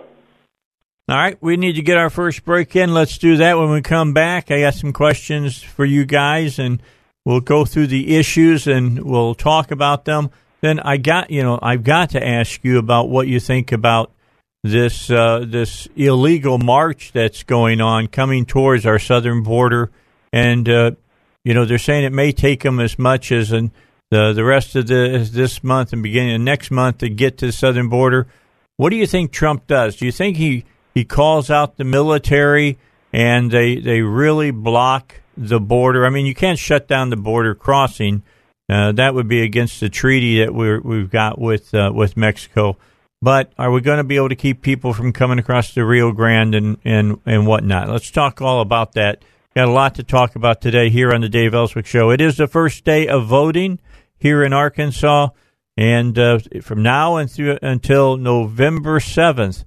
November seventh is the day that we allow Democrats to vote here. I'm just kidding. Here in the state of Arkansas, it's November sixth. I'll get somebody give me a a crap load about that again, saying you shouldn't say that. People take what you say for truth. Well, that could be a problem in the first place. But bottom line is, yeah, now until November sixth is uh, is your vote. So make sure you get out and vote. And I'll explain why when we come back and play Hannity and let him tell you why you need to get out and vote. All right, we continue here on the Dave Elswick Show. We got Joe and we've got Josh from uh, Conduit News. We're talking about the election that's coming up two weeks uh, from tomorrow. That's right, two weeks from tomorrow. Don't forget that 101.1 FM, The Answer, will uh, be broadcasting uh, our regular show, which is the power panel, from 2 until uh, 6 p.m. Uh, and then from 6 to 10, we'll be broadcasting uh, election results, and we will be doing all of it at the Embassy Suites in Little Rock and uh, live from the uh, GOP victory celebration party. So we will be there uh, and live for you, and we'll have all kinds of guests on, and you won't want to miss any of it. And we'll even be live and on uh, the uh, uh Facebook Live uh, Dave Elswick Show page. Let's go back, Josh and and Joe, and let's talk a little bit about these issues. it's a little bit confusing because we've had some that they've said, yeah, you can vote for them, and others that they that the Supreme Court now has said, no, it doesn't make the ballot. One that didn't make the ballot was, of course, uh, the term limit uh, ballot initiative. The ones that made the ballot, of course, casinos made the ballot, and uh, didn't did tort reform make it or not make it? Did not make it. Did not make it. So we got what two, four, five. Is that all we're voting on then? Yes. All right. So two uh, is dealing. Uh, oh boy, you, you, guys help me. You got it right in front of you. Yeah. Issue two is uh, establishing voter identification in the Constitution. Now, a lot of people might be confused because they're going to cast a ballot to pass voter ID and at the same time having to present their voter ID. But this is going to put it in the Arkansas Constitution so that it's not easy to change going forward. You know, in 10 years, we you know, Democrats are in charge again. Heaven forbid they could just change the statute with a simple majority vote. So that'd be issue two. And then issue four is the casino measure. It would add or expand gaming at Oaklawn and at Southland. And then it would add the opportunity for new casinos in Pope County around Russellville and in Jefferson County around Pine Bluff. Um, and then create um, new taxes on that of 13% at, at the first $150 million I think it goes up to 20% after the first 150 million. Okay. Um, the casino measure and then the minimum wage measure, issue five, um, would would be increasing the minimum wage up to uh, eleven dollars by 2021. Okay, so I can tell you right now, I vote yes on voter ID, and I vote no on casino gambling and on the minimum wage. Now, let me just explain to everybody why I would vote no against casinos because people say, "Well, Dave, you've talked about you don't you know you don't have any."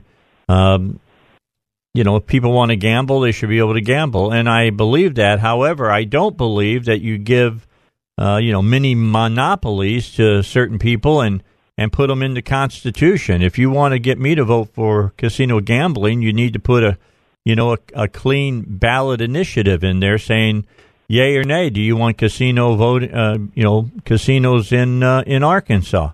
I could vote on that, yes or no. I can't on this one. Yeah, I agree with that, Dave. I, I think either gambling is legal or it's not.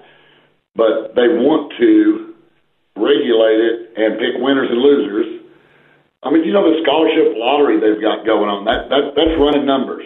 I mean, people go to jail for that. Yeah, you're right and and I don't know what is it, seventeen cents on the dollar goes to the scholarship, and the rest goes into fees and whatever bribes need to be paid. I mean, that that is just so ridiculous, and people do it, and and you know you know who you see buying those tickets in line, the people that can afford it least. Yeah, but I, you know, that's up to them. As way as I look at it, I buy, I buy one ticket for each game I don't buy a hundred or two hundred dollars or a thousand or two thousand. I buy three dollars and three dollars. You know, I look at it as my chances of hitting the uh, the the Mega Millions one in 320 million, and to hit the Powerball is I think one in 292 million. Not the best chances in the world, but enough to throw three dollars at, just to be in the the chance to, that lightning might strike you three times. Well, why can't I do that then, or Josh, or you? We can just have our own numbers racket.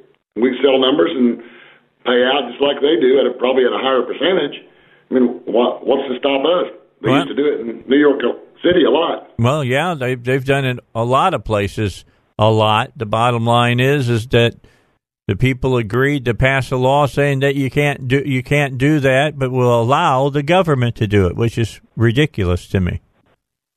That's probably probably worse, to be honest with you.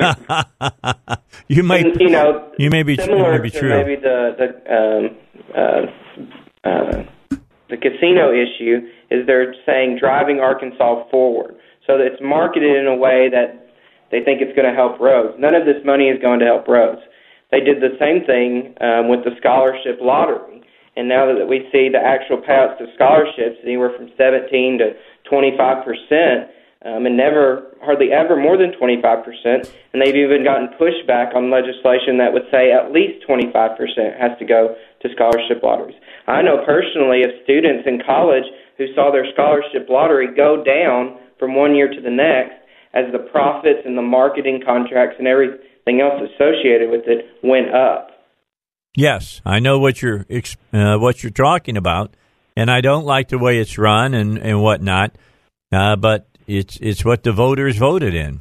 It's what they voted for, and and uh, why exactly they well, the way that they regulated it was not the way the voters, I think, voted it in. But uh, they brought who they, they brought the guy in from what South Carolina.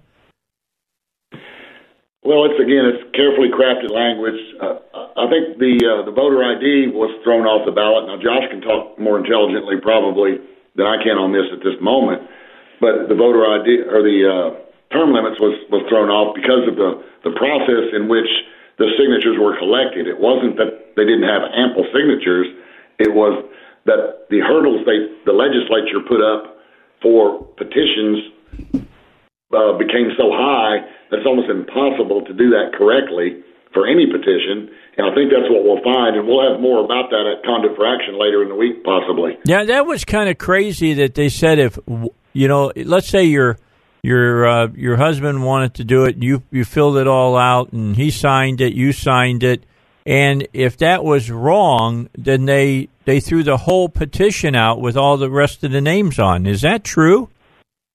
Yeah, and you know, David, there were some uh, petition gatherers, canvassers, who had thousands and thousands of their petitions thrown out. They threw out all of them because they filled out a little form wrong, um, or left a, a line off, or used a, uh, an address that was wrong.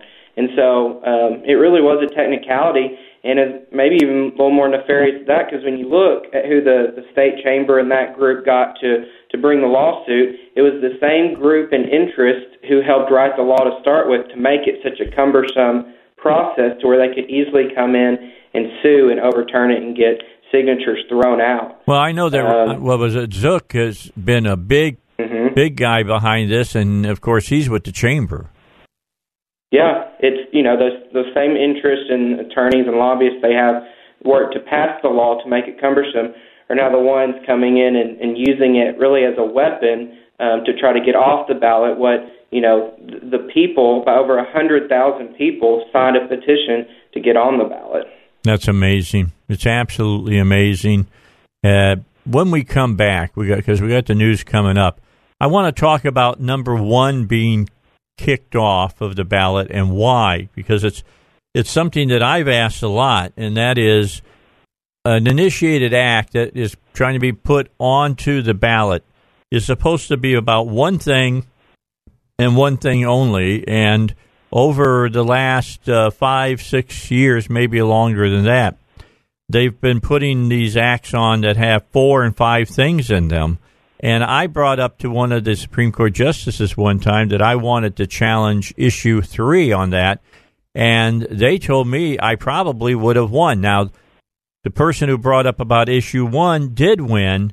So when we come back, let's talk about how that might be retroactively uh, brought to bear on some of these other acts that have passed. We'll talk about this when we come back.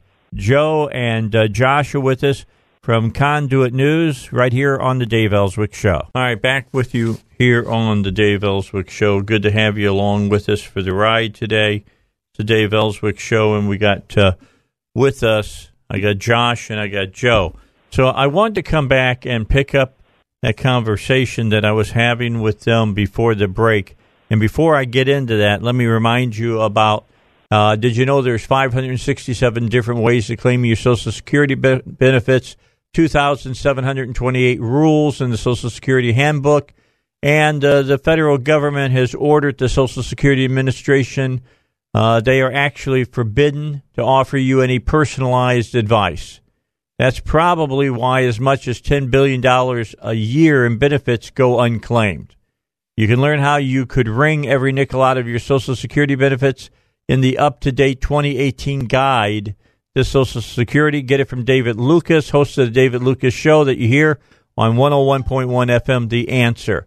To get your free 2018 guide to Social Security, be a, one of the first 10 callers at 501 653 6690. That's 501 653 6690 or visit davidlucasfinancial.com. Okay, guys, let's come back. I want to talk about number one was thrown off the ballot. The Supreme Court said the reason that happened, there was too many issues in the one issue. All right, uh, for uh, tort reform that touched on different things uh, within, uh, you know, that it was going to change. Well, that's the same thing that happened back at, for issue three uh, four years ago. And uh, the question has been brought up, and I think Trent Garner brought it up, uh, State Senator Trent Garner. And some people got upset with him uh, last week when he said, well, then the legislature would do what they do with money, and we wait to see what the Supreme, Court asked for uh, for their budget. But his point, I think, that he really wanted to make was does this open us up to a can of worms that we can go back and look at, like issue two that happened four years ago, where you had a change in term limits? change in how you're going to pay the people that uh, were elected, things of that nature. So, what say you guys on this? Uh, is is that a possibility? I, I guess anyone can file a lawsuit at any time for just about any reason. Um, so it's always a possibility. I think the key distinction, though, is this was a proposed amendment. It had not been passed. It had not been implemented into law. Um, some of the others that have been looked at in issue three of 2014, um, th- those weren't challenged, you know, at the time and have since passed. And so I think that's a, a key distinction. But there um, was some language in the opinion issued last week that kind of opened the door, saying that there might not be a timetable on mm-hmm. challenging. Right. I mean, there's some concern about that. So um, I think there's a little leadway there, but I, I, I think the court would um, personally, I think they'd probably rule, you know, it's moot, it's passed, it's not a proposed amendment that would go before um, the people. Yeah, even though, to be honest, to use the exact same logic that they turned issue one down this time, issue three should have been turned down, you know, three, four years ago. Well, Conduit for Action has an article that's out now uh, that explains that log rolling, as they call it, in detail. So if the listeners want, you know, a really wonky, long explanation for what happened with issue one, they need to go to Conduit for Action and and take a look at David Ferguson's new article. Okay, but it's something to keep in mind in the future for anybody who's sitting because anybody can bring a lawsuit against these things. Uh, and if you look at it, and there's they're asking for three and four things in there, they should be attacked immediately now. There's no doubt in my mind that you'd have a shot at least of stopping them. And that's what, you know, at the end of the Conduit for Action article, that's what it points out that this precedent is a victory for the people because the court has sent a clear message and now has a clear precedent for these legislative referred amendments that try to log roll multiple issues into the same amendment. So I think the precedent itself is a victory and a um, basically a slap on the hand saying, hey, don't even try this again. There's a clear precedent. We made it clear in our ruling that we're not going to uphold um, log rolling amendments. Well, that's the thing, Dave, is that most of this log rolling stuff is created by the legislature. That they right. can refer three amendments per election themselves without getting any petitions.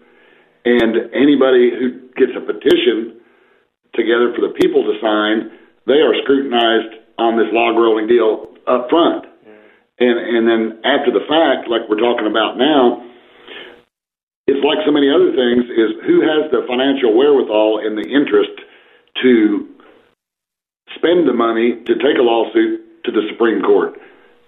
You know, if you're financially damaged by something, obviously you have the incentive and the money to fight it.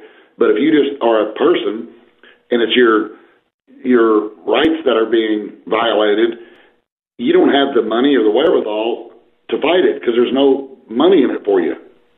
There's no way to pay for this litigation. And, and that's where we find ourselves all the time. All right. So, Josh or, or Joe, maybe either one of you could answer this. We've got uh, groups that are national that take up issues and, and push them forward through the court system all the way at times up to the Supreme Court. Do we not have uh, nonprofit groups like that here in the state of Arkansas? Uh, yes, the Arkansas Economic Defense Fund, you know, is set up as a 501c3 nonprofit here in Arkansas um, that could could take up, you know, potential litigation of, of those issues. Okay, but again, you got to have a lot of people want to pony up some money to keep somebody like that in, uh, you know, financial viability. Correct? You know, just like Judicial Watch. Yeah, that's what I'm saying. I mean, that, that's what Arkansas Economic Defense Fund was set up to be a judicial watch for Arkansas. How often have they been utilized, though? I mean, I've not heard their name mentioned. I don't can't think maybe a handful of times.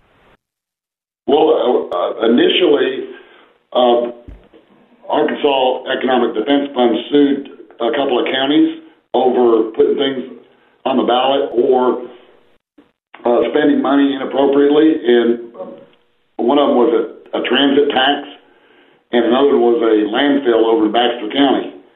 And they were very effective in getting the public's awareness up to where they voted all those people out that, that were doing these things. Uh, since then, the the people involved had other priorities and interests in life that consumed all their time and money.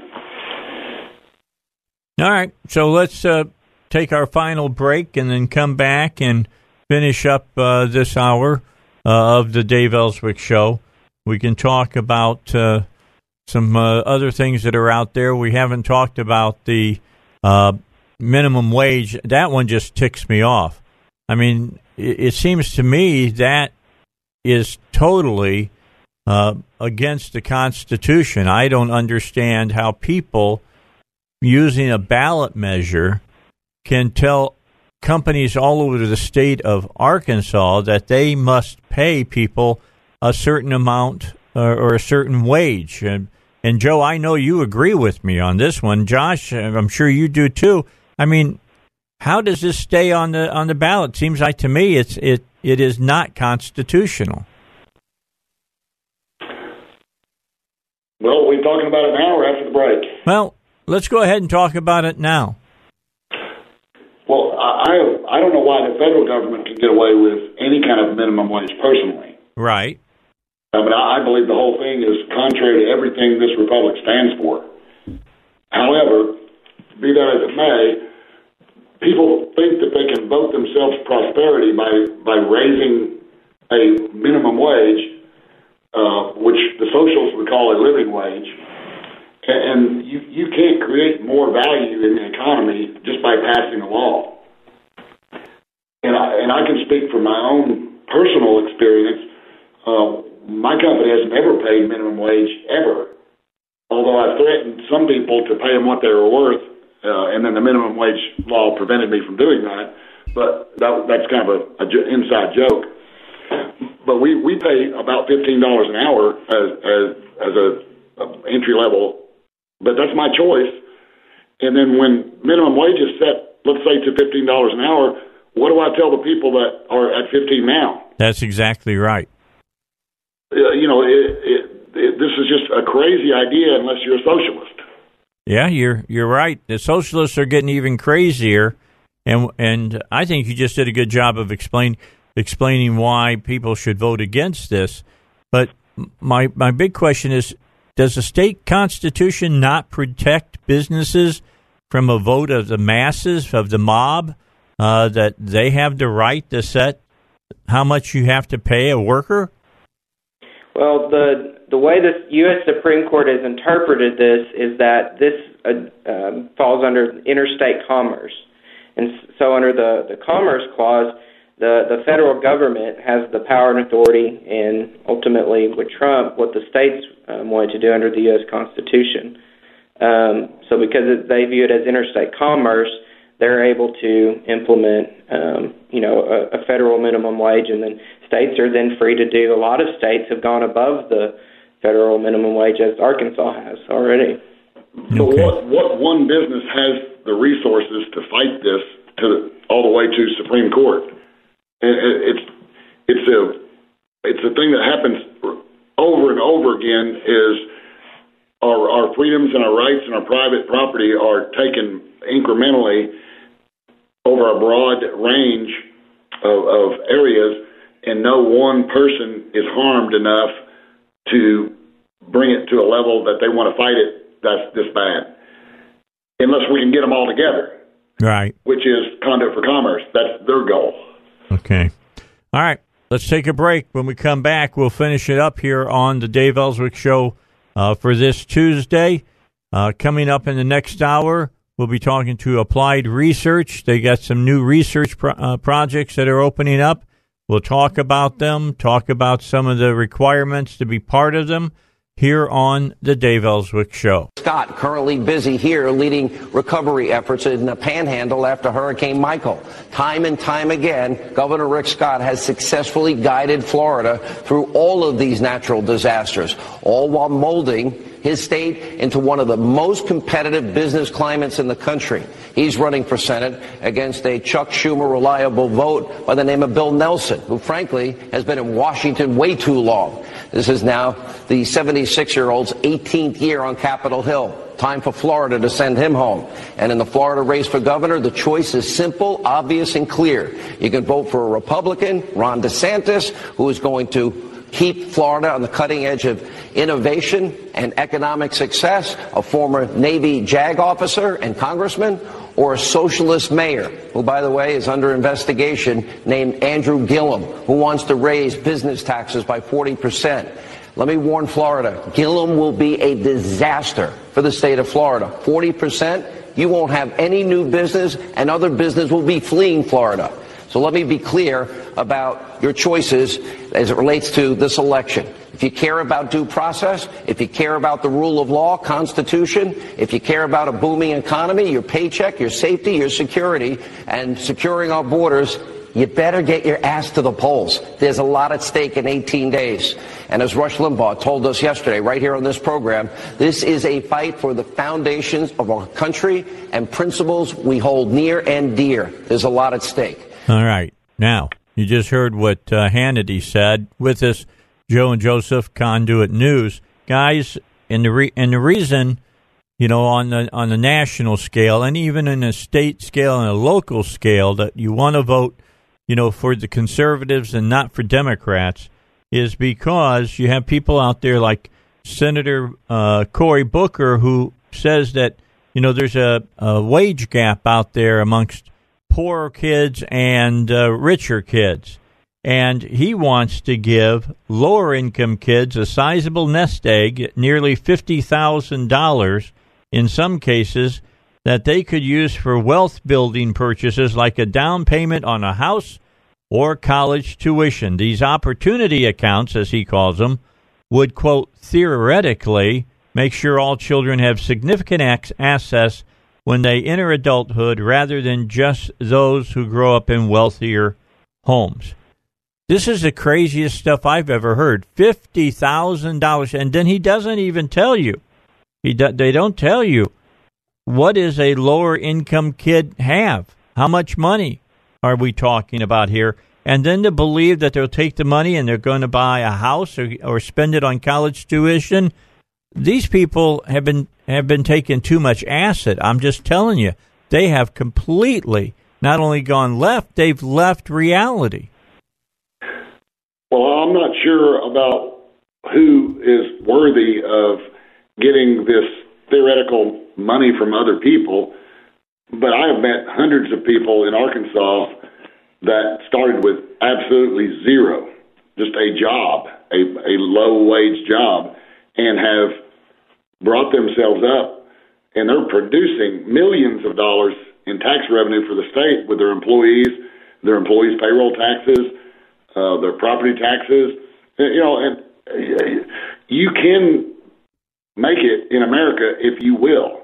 And those who won't, I don't care how much you give them, it's going to be gone and wasted in in the vast majority of the cases, probably high 90s. You know, if you give everybody you know this money, they're not going to be any better off 10 years from now. It's it's the habits, it's the lifestyle, it's the culture that they have to overcome, and no one can help them do that but themselves. Yeah, I agree. I mean, I believe you can pull yourself up by your own bootstraps. I've seen it happen amongst people of, of uh, every ethnicity white folks, black folks, Asian folks, Hispanic folks. It, it well, all depends. one. Yeah, I mean, it takes it just takes stick to itiveness and a little bit of uh, integrity and uh, and smarts, and you can make things happen for yourself. Josh, what? Well, I, I like to quote Calvin Coolidge: is, is "There's no substitute for persistence. You know, no amount of education can get you there. It's it's all about persistence." Yeah, let, let me ask you, Josh. You're younger than Joe. You're much younger than I am. This kind of stuff kind of plays for young people out there when they're not putting any kind of logical thinking to it. Well, Dave, I think it works for some. I think this is a, one of the many reasons Donald Trump was elected. We've gotten into a society where there's kind of this idea that, you know, you got the rich liberal elites and then you have lower income people. But the middle class, the middle income people, the people who have moms and dads who just work hard their entire lives, don't you know necessarily get rich, but they work hard, they provide for their families. They're kind of stuck in the middle, and they're not going to the ones. You know, their kids aren't going to be the ones getting these you know fifty thousand dollar accounts. Yet they're the ones who are out there working day after day after day to pay for these accounts. It kind of goes, you know, to scholarships. When students apply for scholarships now, it's becoming increasingly difficult for the average, you know, Joe, average Jane, you know, who grew up um, in a middle income household to to pay for college. But the super wealthy are fine, and then the super low income are fine. And that's not necessarily on on you know those people that that benefit from it, but it's those who have set it up that way. Well, I've got an idea. Why don't we let seven thousand people that don't speak our language carry their flag into our country, and we can give all them that too. There, there you go. We didn't even get to that today. We had so much local stuff to to talk I about. do have something to say on that, Dave. I got it. I got a minute. Go. Imagine, if you will, you're you're sitting in Laguna Beach, California, uh, on the beach, and in the distance you see a bunch of ships, and they're not military ships; they're just cargo ships. And then from those ships, you see a lot of people getting off onto rafts, and the rafts approach the beach, and there's Russian and Chinese flags on those rafts, and they say we we're we're, we're escaping oppression. Are we going to let those people in as well? And what the hell's the difference in that and what's happening in Mexico? And why is that not an invasion? Now, I don't disagree with you on that, Joe. I just said what happens if somebody calls you up a month from uh, you know tomorrow and says, "Hey, in a month, myself and my family of twenty others are going to show up at your door, and we're going to come in and move in with you. What are you going to do?" And the bottom line is, you're not going to let them in. We'll take a break here on the Dave Elswick Show. Final hour of a Monday edition of the Dave Elswick Show, and in studio with me, Randy and Donna Wright from Applied Research. We bring them on from time to time. Uh, we talk about them all the time, but we bring them in specifically whenever they have new studies that they're unveiling uh, at Applied Research that you might be interested in and getting to be a part of.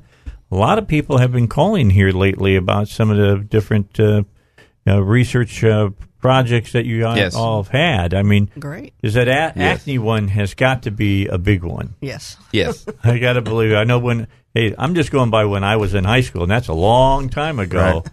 But uh, yeah, that that was worse than death if you were given the kiss of acne. You know what right. I'm saying? Mhm.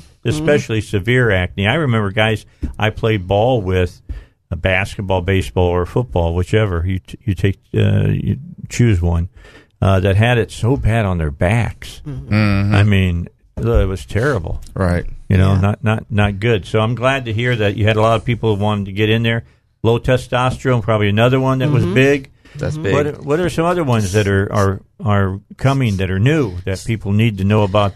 Well, that, uh, we still have the kidney stone study going on. So Yeah, high that's big. oxalate, that's big, and it's also people that actually have kidney disease would be able to get in with this Oh. one if they have kidney stones as well. Okay. So, um, so that's one that's really going. Um, ulcerative colitis, a lot of people have that out there. There's a, a lot of people that are are um, really looking for new options because what they're doing is not working, Mhm. uh, and so we do have a new option for that. Okay. Um, ulcerative colitis, diabetic gastroparesis. We got that one going on as well too. Um, and we're getting a, a, a lot of people. There's not a lot of treatment out there for diabetic gastroparesis, and so this is another good indication for for that treatment as well. All right, Russ, jump on the line here with us just for a moment because I know you've suffered from kidney stones. Yeah, I have. I mean, suffered from kidney stones. Yeah, more than one time I've been in the hospital with kidney stones. Yeah, stones. really, really uh, bad. I've I've had to uh, um, I've had to change my diet a little bit. Um, I, I still go back to my urologist on a regular basis to make sure. And I'll be honest with you right now, I've got I've still got some five millimeter stones in my kidney. Wow. And they're not bothering you right now? No, they're not. They're they're they're they're low in the kidney right now. No, that's not good. Uh, I mean, Well, no, I mean they're hidden. They're not. They're they're not headed toward the Oh, okay. I, all I know is this: everybody I've ever known that told me they've had a kidney stone attack said you have no idea the pain that comes with a kidney stone attack. The only thing I've ever heard is the closest thing that it, that anybody's ever going to feel it is uh, coming from women, and that's childbirth, and that doesn't even compare. correct. Wow. okay, I just wanted to get you in on that because you know it's good that they might be coming up with some new treatments for that. I heard it was a second, number two pain. Third was childbirth, and first is grease burns or burns. Burns. Yeah, I burns. can imagine Yeah, burns. burns. would- Yeah.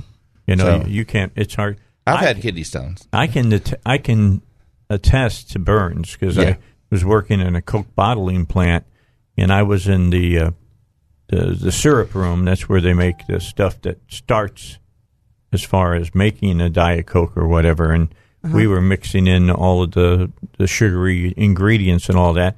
Well, you have to you decontaminate all those vats right after Mm-hmm. each batch, Mhm. and uh, uh, I was doing that, and one of the hoses burst and spewed no. me with scalding water and burned both of my legs from my my knees to my feet. Right. Wow. And uh, that was a not fun No. time in my life because I had to go get in the tub and Yeah. they had to take the they take these little sponges that are Mhm. very very rough and they scrape all that dead skin off.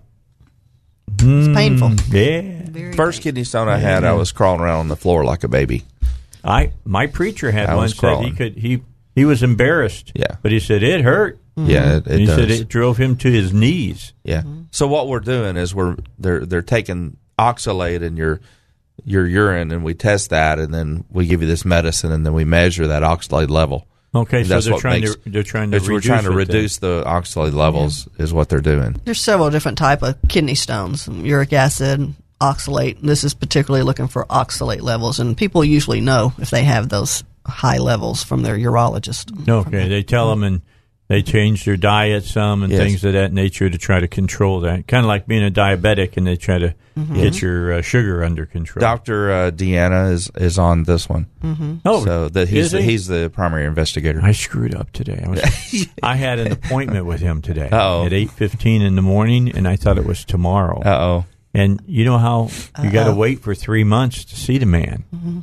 because he's I basically know. he's in in town once a week or something like that. Yeah, one, yeah, once a week for Once every month, three once- months. yeah, every month. Every month he comes in. I'm going to call him and So see if he's got any time at all open because everybody loves the man. He'll be a at, he'll great be at the doctor. he'll be at the clinic. Let's see if we can get you over there. yeah, he's my urologist. Love the guy. He's a great, great man. Yeah. And I don't want to give him up to somebody else, you know, No. because I don't know what my good doctor. what is what I'm going to have with somebody else. You know, Mm-hmm. he's just good bedside manners and Right. stuff. So, Right. you know, Donna, talk a little bit about when people ask me about this. I get emails. I send them answers back to them. They go, "Is this like the first time?" You know, they're trying. To, no, it's No. not the first time. This is just before typically they go on market. Correct? Right. Right. There's there's different phases of research. Phase one, phase two, three, and four, and we do, typically do phase two, three, and four. So, and some of these medicines are already out for other indications. They're just seeing how it would apply to the indication that we're testing. Is that when they call it black box stuff? I mean, it's but it, it, it can black be box stuff is a warning. Okay, warning, yeah. but they they've it's like the stuff uh, was a Viagra was supposed to be used for heart uh, Right. problems, and Mhm. it turned around the guys that were taking it said, you know, it's not really helping my angina, but I'll tell you what, it is helping. Exactly. You know, and they ended up right. What happened is that. they see they Right. couldn't market it as male enhancement, so Right. they had to go through all the research to prove that it did. I wish we were in that study. So you know, because that, that would have been an easy one to fill. Sure. And we and the phone's been ringing off the walls, and uh, or any of those. Yeah. because you know one one drug cap- company can't piggyback off another company's research. So when one comes out, you see all the others. So they have their form of it. So they have to do their research and go through their studies and phase one, two, three, four, and keep going. Do you all pay attention to what pharmaceutical companies are talking about about perhaps testing? I mean, I got to believe there's going to be another drug coming up in the near future because Cialis, you know, it's almost reached to where it's going to be a generic form pretty Mhm. soon. Somebody going to be wanting to make some more money. Yeah, they'll come out with something else. We have we have people that do that for us, and Okay. they uh, they it's, it's another company, and they all they do that's what they do Read is just- medical Is journals. re, they keep up with the FDA when it uh, they announce it. I mean, it's you know they get a hold of us and find out if we can do it or not. So See, I would love, I'd love to have that job just because that always interests me. Able to research it out. Yeah, Yeah. I mean, it just interests me to see what they're doing because we live in a great time in our in our lives. An, another good one we're starting is GERD or acid reflux. Mm-hmm. So Something Uh, new besides Nexium, huh? yeah, Mm-hmm. uh huh. See, that's good. Right. I'm glad to hear so that. you get i mean it's it's new medicines that are out and and uh it's either better or they've improved it or whichever way so their their uh, GERD is an, is another one okay, so that that's a brand new one that's getting Yeah. ready to start. Is that it's already started It's already started. yeah now? we're we're We're enrolling okay. yeah just call the just call the number uh, the girl can take your your uh, name or you can go to our website and fill it out just go to studies and and uh, click on studies and put your name in there and we'll get a hold of Yeah, you I tell everybody go to ARC, ARCarkansas.com arkansas.com and and do just click on uh, yeah. Yeah. just click on Yeah. studies and you'll see GERD there and you can fill fill that out uh, Okay, for you who may not know what GERD is, that's acid reflux. Reflux. Right. You know that when you're sleeping at night and you wake up and you got that taste in your mouth because it feels like you threw up in your mouth a little bit or Yeah. something. And what's really bad is it got up into your nasal passages Yeah. and it burns, like Burns. fire. like burns Right. it's that Yeah. burning Yeah. Yeah, Let's and do that. You got to, and that's why I take over the counter Nexium. Mm-hmm. I take a pill every day. If I do that, I'm good. If I, although I have lost 35 pounds, and that's helped as That well. helps. Yeah. And that's helped as well. So that's Asthma is another one. We just started another, Another asthma, asthma. study. Yeah. Okay. So uh, we're enrolling one in it. at? Well, this one you have to have moderate to severe asthma. Uh-huh. Um, you also have to be on a uh, rescue inhaler, but also a long-acting uh, inhaler. So something that you got to take at least two to three inhalers a day. Uh, moderate to severe, and it's ages 12 and up for that. So, Okay. um, uh, but they're coming out with some more inhalers and and uh, helping with with the asthma there. And the other thing too is atopic dermatitis, which is eczema, which is fixing to come out right now, especially with the cold weather. So uh, you actually have to have moderate to severe dermatitis with that too, and that's actually ages uh, 18 to 75. So. Well, well, we're seeing more and more advertisements on TV about that. Yeah, dry skin, you know, dry skin, flaky skin, itchy. There's a lot of folks out there that have it really bad, and they the emollients over the counter or the medicines they're taking are not helping.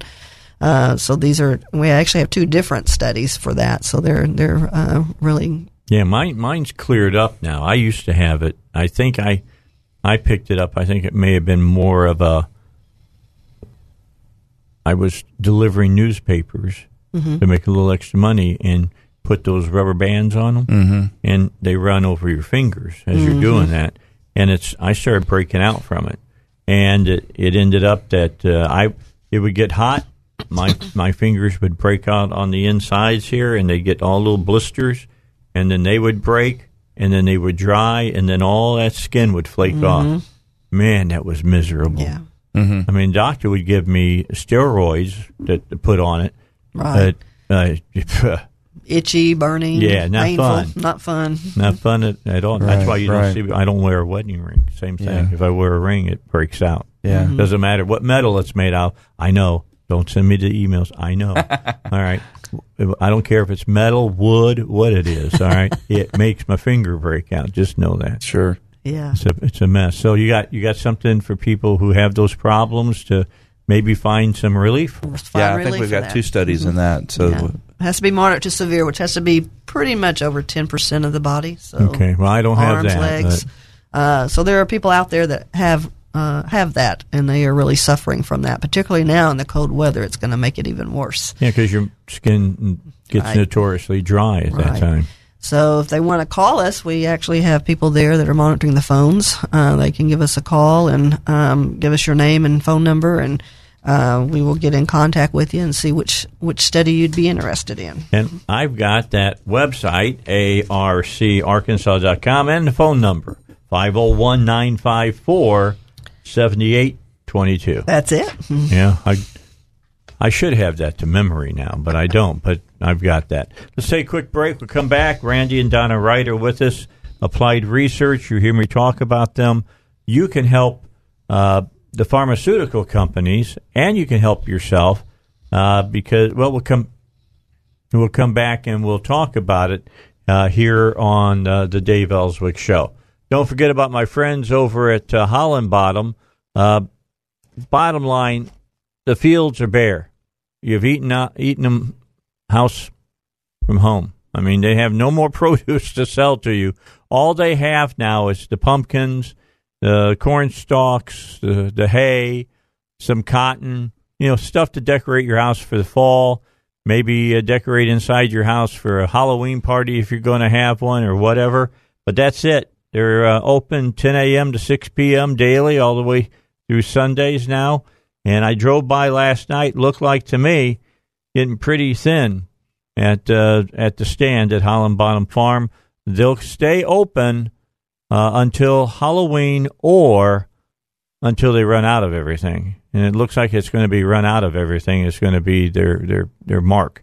So uh, stop by, visit with them at Holland Bottom Farm. They they are really uh, happy with you, the customers who have come by and made this just an awesome season uh, for them.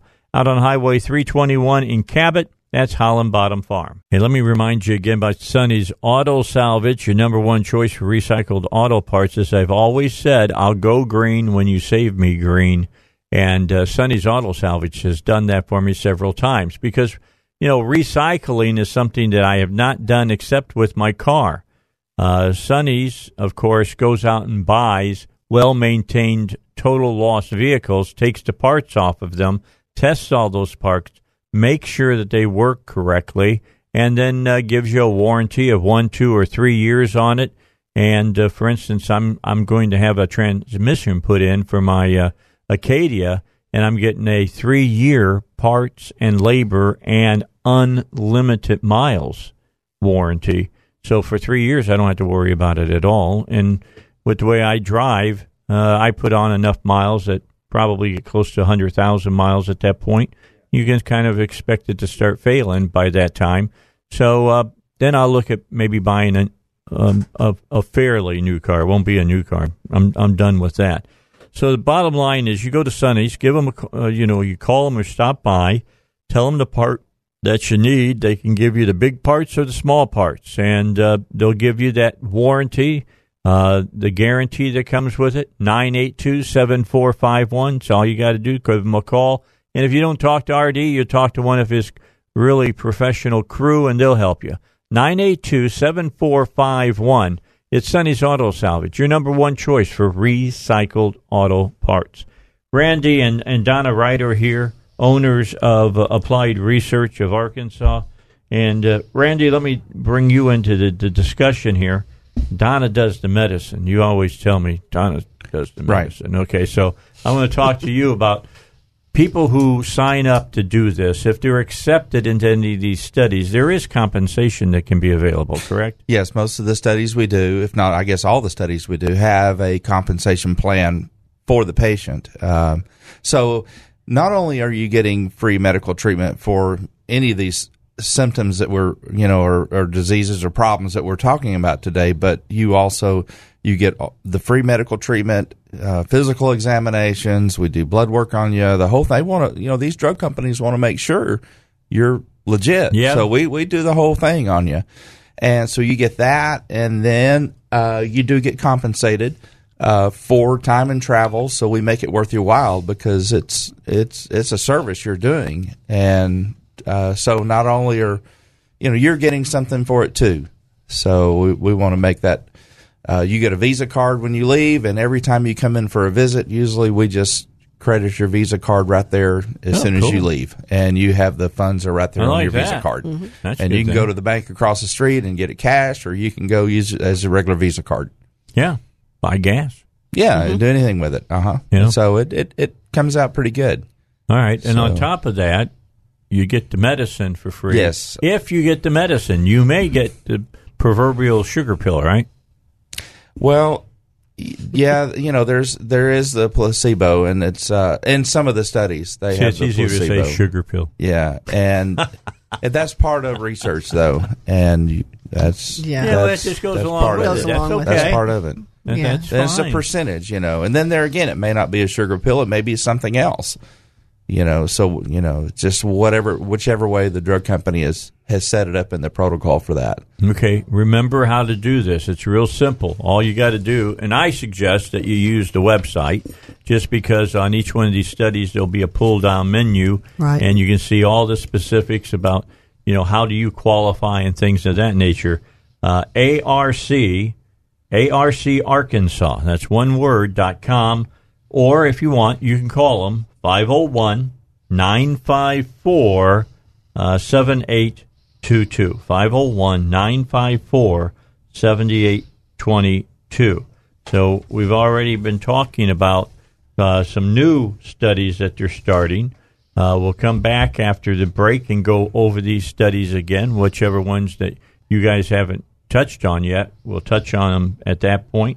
Touch on the ones we've already touched on and remind everybody about them because they got a couple of them that I can tell you right now, like low testosterone and some others that the asthma. I'm thinking there, Mhm. there's going to be a lot of people get involved, and they only take so many people. So if you want to be in it, uh, arcarkansas.com.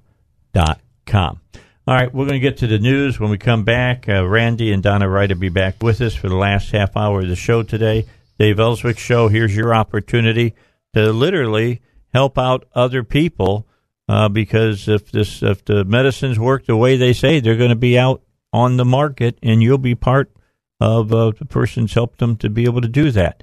Dave Elswick Show 101 FM, the answer. All right, back with you. We have the folks in from Applied Research of Arkansas, Randy and Donna Wright. And uh, let's go back just a second, uh, Randy. We were talking about clinical trials, and you said the first one was using citrus to treat cir- uh, scurvy. Right. Yeah, And that it was, was- successful, by the way. Yes, yes, that was on uh, for people on ships. Yeah. when they were finding out that Yeah, sa- couldn't the find out what was wrong with them, and so they started doing trials, and it was the, actually the first clinical trial.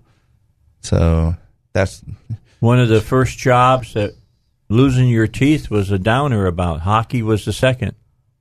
yes, yeah, I guess so. Have You ever seen a hockey player? I don't know if there'll be a understand what I'm trial on that, but there probably could be. Well, it'd be a, are your teeth strong enough to take a frozen puck? That would be, you know, the good one for a hockey player. Let's go back and, and Donna, let's run over some of these others uh, uh, trials that you're you all are doing these uh, studies that you're doing. What are some of the other new ones that are coming in now? Well, the ones we're actually uh, doing and coming in now is I want to mention pediatric um, irritable bowel syndrome. If your child suffers from that, which is lots of diarrhea or constipation, we actually have a study going on for that. Uh, that actually, I think, is ages seven to seventeen. So. Um, that's a real battle when your kid is suffering from, from GI issues. Oh, yeah. You know, Oh, um, yeah. and so, if, if your child has that, we'd love to give you more information or have you have the uh, call and, and talk to us about that. Um, we actually have the low testosterone we're enrolling in at this and that is actually ages 45 to 80. Yeah, So- and they're looking for people that are at risk for cardiovascular disease or events as well. Right. Right. I'm, I'm really thinking about calling in about that one because Good. I got low testosterone, and you know, I ha- I guess I I show cardiovascular events since I had a quintuple bypass. Uh, that would qualify you. That's it. That's it. yeah, I would think that would do. I might uh, have to call in about that. And one this is the check it newest. out. This again, I can't go into too much details on the air, but it's the latest and greatest medicine, and Okay. it's it's it's it's some pretty amazing stuff. All right. So I'll- I'll Deanna's on gonna- that. I'm he was telling me about tonight. it. He was telling me about it. I'm going to arcarkansas.com Yeah. tonight. I'm gonna, I'm going to give it a shot. He- he- see if I can get in on the study. No guarantees, I understand. Yeah. You have to qualify, so Yeah. we have to make sure that you Well, have what they are looking for. I'm in used to your trying out. I've tried out for a lot of stuff. Yeah, Right. I'm sure you probably will. I can, I can give it give it a shot. That'd be uh, good to give it a shot. And, So, and since ahead. we have that for the males, we also have a female infections. Uh-huh. Uh, so if you um, have several infections or at least three infections in the last year, then you might qualify. This is ages 18 and older uh, that you can call us. Uh, we have several physicians, a lot of prominent physicians that work with us actually uh, on these studies. Uh, Dr. Steve Simpson.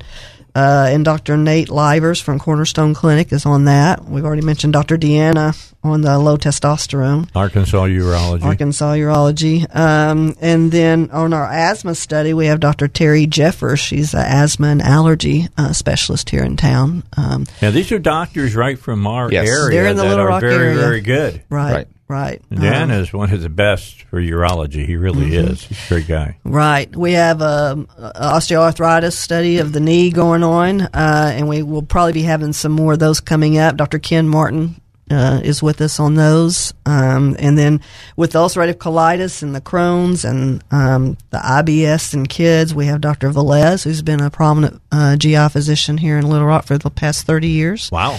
As well as Dr. Uh, Angelo Capalla. Uh, I've heard that so name. he's uh, he's on the studies with us as well too. Uh, and then we have the dermatology, um, atopic dermatitis, uh, acne. Um, we've got a psoriasis study that's going to be coming up. So if if you have that, you suffer from psoriasis, we will be enrolling in that hopefully soon. Um, we actually have Dr. Um, Andrea Mabry, and Dr. Marla Wurges, and Dr. Terry Martin from the uh, um, Premier Dermatology. They're on that with us. So. Wow, you got you got like uh, all kinds of stuff going on right now. Mhm. Uh, phone number is 501 954 7822. 501 954 7822. Now, I've always suggested using the website because everything is right there in front of you. Uh, it's got a little pull down, uh, you know, map kind of thing that you can do on any of the studies, and at that point, you'll be able to know what the uh, investigational drug is. You'll find out how you qualify, you know, what ages you have to be, you know, what kind of symptoms do you have to have. They'll be able to tell you all of that with the pull down menus. But you just go to arcarkansas.com, arcarkansas.com. Now, also understand maybe we've talked about you know several different studies here.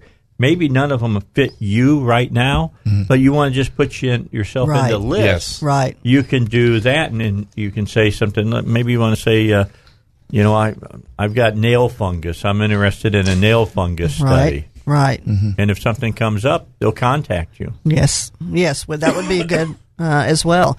Hypertension, um, migraines. We're looking at all the different areas. wow. So if you have any of those issues, then you can certainly call us, and we can keep you in our database for that if you'd like to participate. And a lot of people want to know why should I even participate in a clinical trial? That's a good question. that would be that you know if you're on any medicine at this moment that medication had to go through a clinical trial Yes. for you to be able to get that so clinical trials is really where treatment begins but also participating in clinical trials is the only way to advance medicine as well so you would be doing a Well, service it's part of the process. Absolutely. It's legally, you got to go through these trials. right right so those are the the reasons to to participate All right. So we're going to take a break, and then we're going to come back, and I'm going to run over everything we just said, just for all of you who just joined us. You'll want to hear all these different uh, medicines and uh, different things that they're putting out there on the on the um, uh, low testosterone. Who's the doctor who's working on that? Do you know? It's dr uh, deanna Ah. and dr lupo Okay, so I'll be. There's two, yeah, two urologists. I'm Deanna, say- so I can get in and see Deanna. yeah, Yeah. and Dr. Lupo. Dr. Lupo was from Pine Bluff, and he moved Okay. to Little Rock. Okay. I built his house. Did So, you really? Yeah. Uh huh. So, uh, So you built the house that uh, Lynn and and Marla saw. This was your your dream. That's what I do. I work. See, that's my part-time job. I work for her. So Okay. My, my other job, I build houses. Okay, so tomorrow So- night when I win uh, Mega Millions, There you I go. should call you, right? Right, right. We'll build your Because I got a heck of a house that I want to be built. All right, we'll take a break. We'll be back with more. It's the Dave Elswick Show here at 101.1 FM, The Answer. All right, back. Final segment with uh, Randy and, and Donna Wright. I've been talking about what I'm going to spend all my Mega Million dollars on when I win tomorrow night. If I win tomorrow night, you won't hear from me until probably Friday because those two days it'll be verifying the ticket and then Right. getting the people with me that I have to, the smart people that I'm going to need to make sure I take care of the money and invest it correctly. Right. Got to do all that. And uh, yes, I'm taking lump sum, and yes, it will be somewhere around 450 million. That- Almost a. Isn't it amazing? A half a billion dollars on the line. Wow. For one winner. Right. amazing That. If anybody work. says, "Would that be life changing?" yeah, I think Yeah, so. probably. probably would. I think so. I think I could probably figure out. You know, you might really have to work at it after a while to figure out how you're going to spend all that money. I don't think you'd have to work at all. I like that. That's true. All right. I'm going to turn it back over to you, Donna. You run through the different uh, uh, uh, tests or, or different studies that are going to clinical research studies that you're doing, and then uh, we'll come back and we'll touch about compensation and all that, and we'll talk about your clinic. Okay. Yes. So the studies we have currently enrolling in right now, if you have any problems with atopic dermatitis, which is eczema, moderate to severe, uh, we are enrolling in that study. We're enrolling in kidney stone study, particularly high oxalate stones, uh, and that's ages 18 to 65. Uh, this is also people that are diagnosed with kidney disease. If you have that in kidney stones, um, we would uh, love to talk to you more about this. We have acne study going on, ulcerative colitis, um, ages 18 to 70, diabetic gastroparesis, uh, which is uh, type 1 or type 2 diabetes, actually. Uh, but you have to have this for at least five years and be 18 and older. Uh, low testosterone, uh, ages 45 to 80. Asthma, moderate to severe, ages 12 and older. Um, and pediatric irritable bowel or constipation, ages 7 to 17. So we got all of those out there for you to think about. Remember that uh, you go to arcarkansas.com. ARC, just the letters, arcarkansas.com. Or you can call 501 954 7822 and uh, ask questions, and they're going to ask you questions as well. Uh, I like the arcarkansas.com because you get a pull down menu on each one of the studies, and you can see what you have to do to be able to be uh, qualified as a participant in the study. So keep that in mind. If you don't hear anything that's of interest to you right now, still go and uh, you know register yourself. So if something comes up that and they'll ask what are some things you might be interested in, you can get some. You can put that put yourself in for it. Dave, I uh, I was looking at our pipeline, which is what has not came out yet, and it's 65 studies. 65, more studies wow. that we have planned for the le- for the next year. Wow. So, man, that's a lot. Yeah. Yeah. Now we'll get you know, we'll we'll get some of those, we'll get a lot of those, then some we won't get. But Uh-huh. there's 65 that's in the pipeline that's scheduled for next year. Okay. Do do you put up same things and say in the future we might be doing a study? We do that uh, some, but what we w- would rather do for people just to go ahead and fill that out, and your name goes into a database, and you put what uh, problem you're you're having or issue, and in there, and then once we get that study, you'll be in the database, and we can pull you up automatically, and then you'll get a notice when once that study starts. All right. So I just wanted to let everybody know we were talking about Dr. Deanna because he's a great guy. He's kind of like three quarters retired. That's why he only comes in for a week every three months or whatever to urology. So urology, here's the key about him. All right. Very simple. One of the smartest men I've ever met. Oh, yeah. I mean, really is, is. one of the smartest men that I have ever met, and one of the nicest guys Mhm. I've ever met as as well. So uh, that's if you're thinking about the low testosterone study, he's he's involved with that, and he's involved with some of this other stuff as well. Let me come back now to you, Randy, since you're on the business end of all of this. You guys got a clinic. Yes. Tell everybody about your clinic. It's a full walk in service clinic. We have uh, three APNs there, the one's there all the time. Uh, we're open Monday through Friday, of course, and also Saturday uh, from about 10 till 4 o'clock or 3 o'clock. 3.30. 3.30. And That's close. Yeah, yeah. I want to say to four, and they, you know they want to cut out early, get yeah. slow. You know, okay. can we leave? But uh, that it's a full walk-in service. You don't have to have an appointment. You walk in, and Donna, can you tell some of the things that you can, the girls can treat over there? Well, we treat just about everything. Um, uh, we do, um, you know, sinusitis, bronchitis, flu symptoms, sore throats. We You see all flu ages. shots? Oh, we- we do have got- flu shots. We are we giving just got at them this in, point. yeah. Mhm. Okay, how and you do need to get the flu shot. Yeah. Uh, Do you have the 65 plus one? We have the we have one that covers all all okay, ages. because I knew they had they had the one that if you're an old man like me, you're supposed to get that one. So Mhm. I got to get that yet. get that one covered. Yeah. Um, and we are able to treat and diagnose most things. If there's something we can't handle or you need, uh, you know, more further testing, we do get you to where you need to be. Okay. Uh, but we do see all ages. Um, so kids as young, as well as um, older people. So babies up. Babies up. Right. And a lot of the doctors that we've been mentioning, we refer, like if it's a GI problem and you come in and we don't, you know, we can't do anything in the study, well, well, then we refer you to to uh, Dr. Capallo or uh, any of the docs that we've mentioned today. We're all kind of in partners with them, so we'll promote their and send you to them. So Well, they can good. go. That's a good set of doctors to be Yes. sent to. There's Yes, no doubt is. about that. Uh-huh.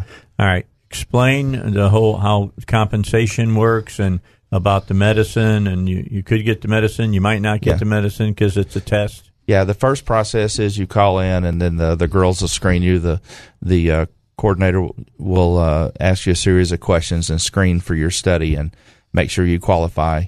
And then uh, you will get compensated when you come in and you enroll in the study. Of course, they're going to want to do blood tests on you and stuff like that Yeah. to make sure you know you don't have any drugs or anything in you at all. They want to make sure you're legit. And so uh, after that, and when you get in the study, then uh, you do get compensated every time you come in. Uh, you'll get a credit card that uh, once the girl enters your visit in, then boom, it automatically uh, registers money into your credit card, and it's different amounts for every study. But it is worth your while. It is it is a sizable amount that goes into your credit card, and it makes it worth your while for you coming in. So you're getting free treatment, you're getting the physicals, you're getting the drugs, uh, the latest and greatest, and you're also getting compensated. So what what more could you ask? You can't ask for anything Mm-hmm. more. And just so you'll know, the clinic is right next door to uh, Burger King. You know, they're remodeling that Burger King. Oh, are they? yeah, really? it's it's it's in process. It's going to be.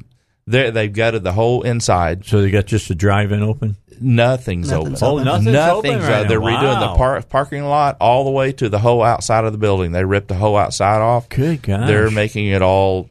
all the new. ins, all the insides come out. Everything, even the tile, they ripped everything out. It's just it was a shell last week, and now they're putting it all back together. All new brick, everything. So That's very we cool. might go That's- eat there. That's one of my yeah. It's one of my favorite burgers. I Yeah. like the, the, the Mhm. grill instead of just putting it on a fryer. You know, it's, it's but we're right there know. on Rodney Parham near Hinson Road is where Yeah. we are. Yeah, And- easy to find, easy Yeah. to get in, easy to get out. Mm-hmm. No problem with that at all. And if you have any problems, just play bumper cars with the people out on Rodney Parham. Yes, yeah, we did today. oh, oh, no, I don't like hearing that. It was All right. close. All right, quickly, let me run over again. It's arcarkansas.com. arcarkansas.com. The phone number 501 954 7822. That's 501 954 7822. Randy and, and Donna Wright, we thank you both for coming in. And Donna, you've gotten so much more relaxed coming on the radio. I mean, you. really do. You, you you did fantastic today. Thank you. That was great. And Randy, you always do. All Oh right. well, well, I'm gonna have to get you on. Just I'm gonna get you on talk about building a house. We can do that. Go through all the I've what, done what it are since, the basics. I've done it since 1988. All so been been around. Yeah, we've done. Uh, me and my up. partner. We've done 70 in the Woodlands area. 70 homes. Wow. So how long? Over how much time? Oh, Woodlands been around for probably 15 years, I guess. Has it really? Yeah. Hmm The Woodlands right there off Kanis. So we built j- 70 has in the area. exploded out there now? Yeah, yeah, they're trying to trying to do some more development all the way to Lake Nixon. So there's a whole other 220 something acres that they're trying to trying to get going. We're gonna have to get you on and talk about this. Yeah, it's it's it's pretty amazing. There's just a lot of stuff going on out there. It's a nice area. Woodlands, it's all wooded areas behind Yeah. it. So Very cool. All right, Randy and Donna Wright, we'll have you back in in a few months. Talk more about what's going on over at Applied Research of Arkansas. I am going on the website tonight for the low testosterone study. See if I can get into it. It's the Dave Elswick Show. Hey, tomorrow Power Panel will be here. Uh, Jan Morgan's going to be on back with us again. Ardea be here. Carl Kimball will be here because Paul is out cruising around the, the Gulf somewhere. So uh, he'll be here. We'll talk about this group of people, 7,000 illegals trying to come across our border. We'll talk about that and more right here on the Dave Elswick Show. Three star general Michael J. Flynn, head of the Pentagon Intelligence Agency, knew all the government's dirty secrets. He was one of the most respected generals in the military. Flynn knew what the intel world had been up to. He understood its funding. He ordered the first audit of the use of contractors. This set off alarm bells. The explosive new documentary, Flynn, Deliver the Truth, Whatever the Cost, uncovers the facts behind this scandal. Flynn told the truth. He was the most dangerous person for Donald Trump to hire. I find out the worst enemy that I'm going to face in my life is right here in America. They took my assessment and they wanted me to change it. And I was like, I'm not changing it. They had to get rid of Flynn. With in depth interviews, archival footage, and never before seen personal records of the man behind the headlines. I just felt like I was drowning. Flynn, Deliver the Truth, Whatever the Cost. Available now. Watch it today. Go to salemnow.com. Salemnow.com.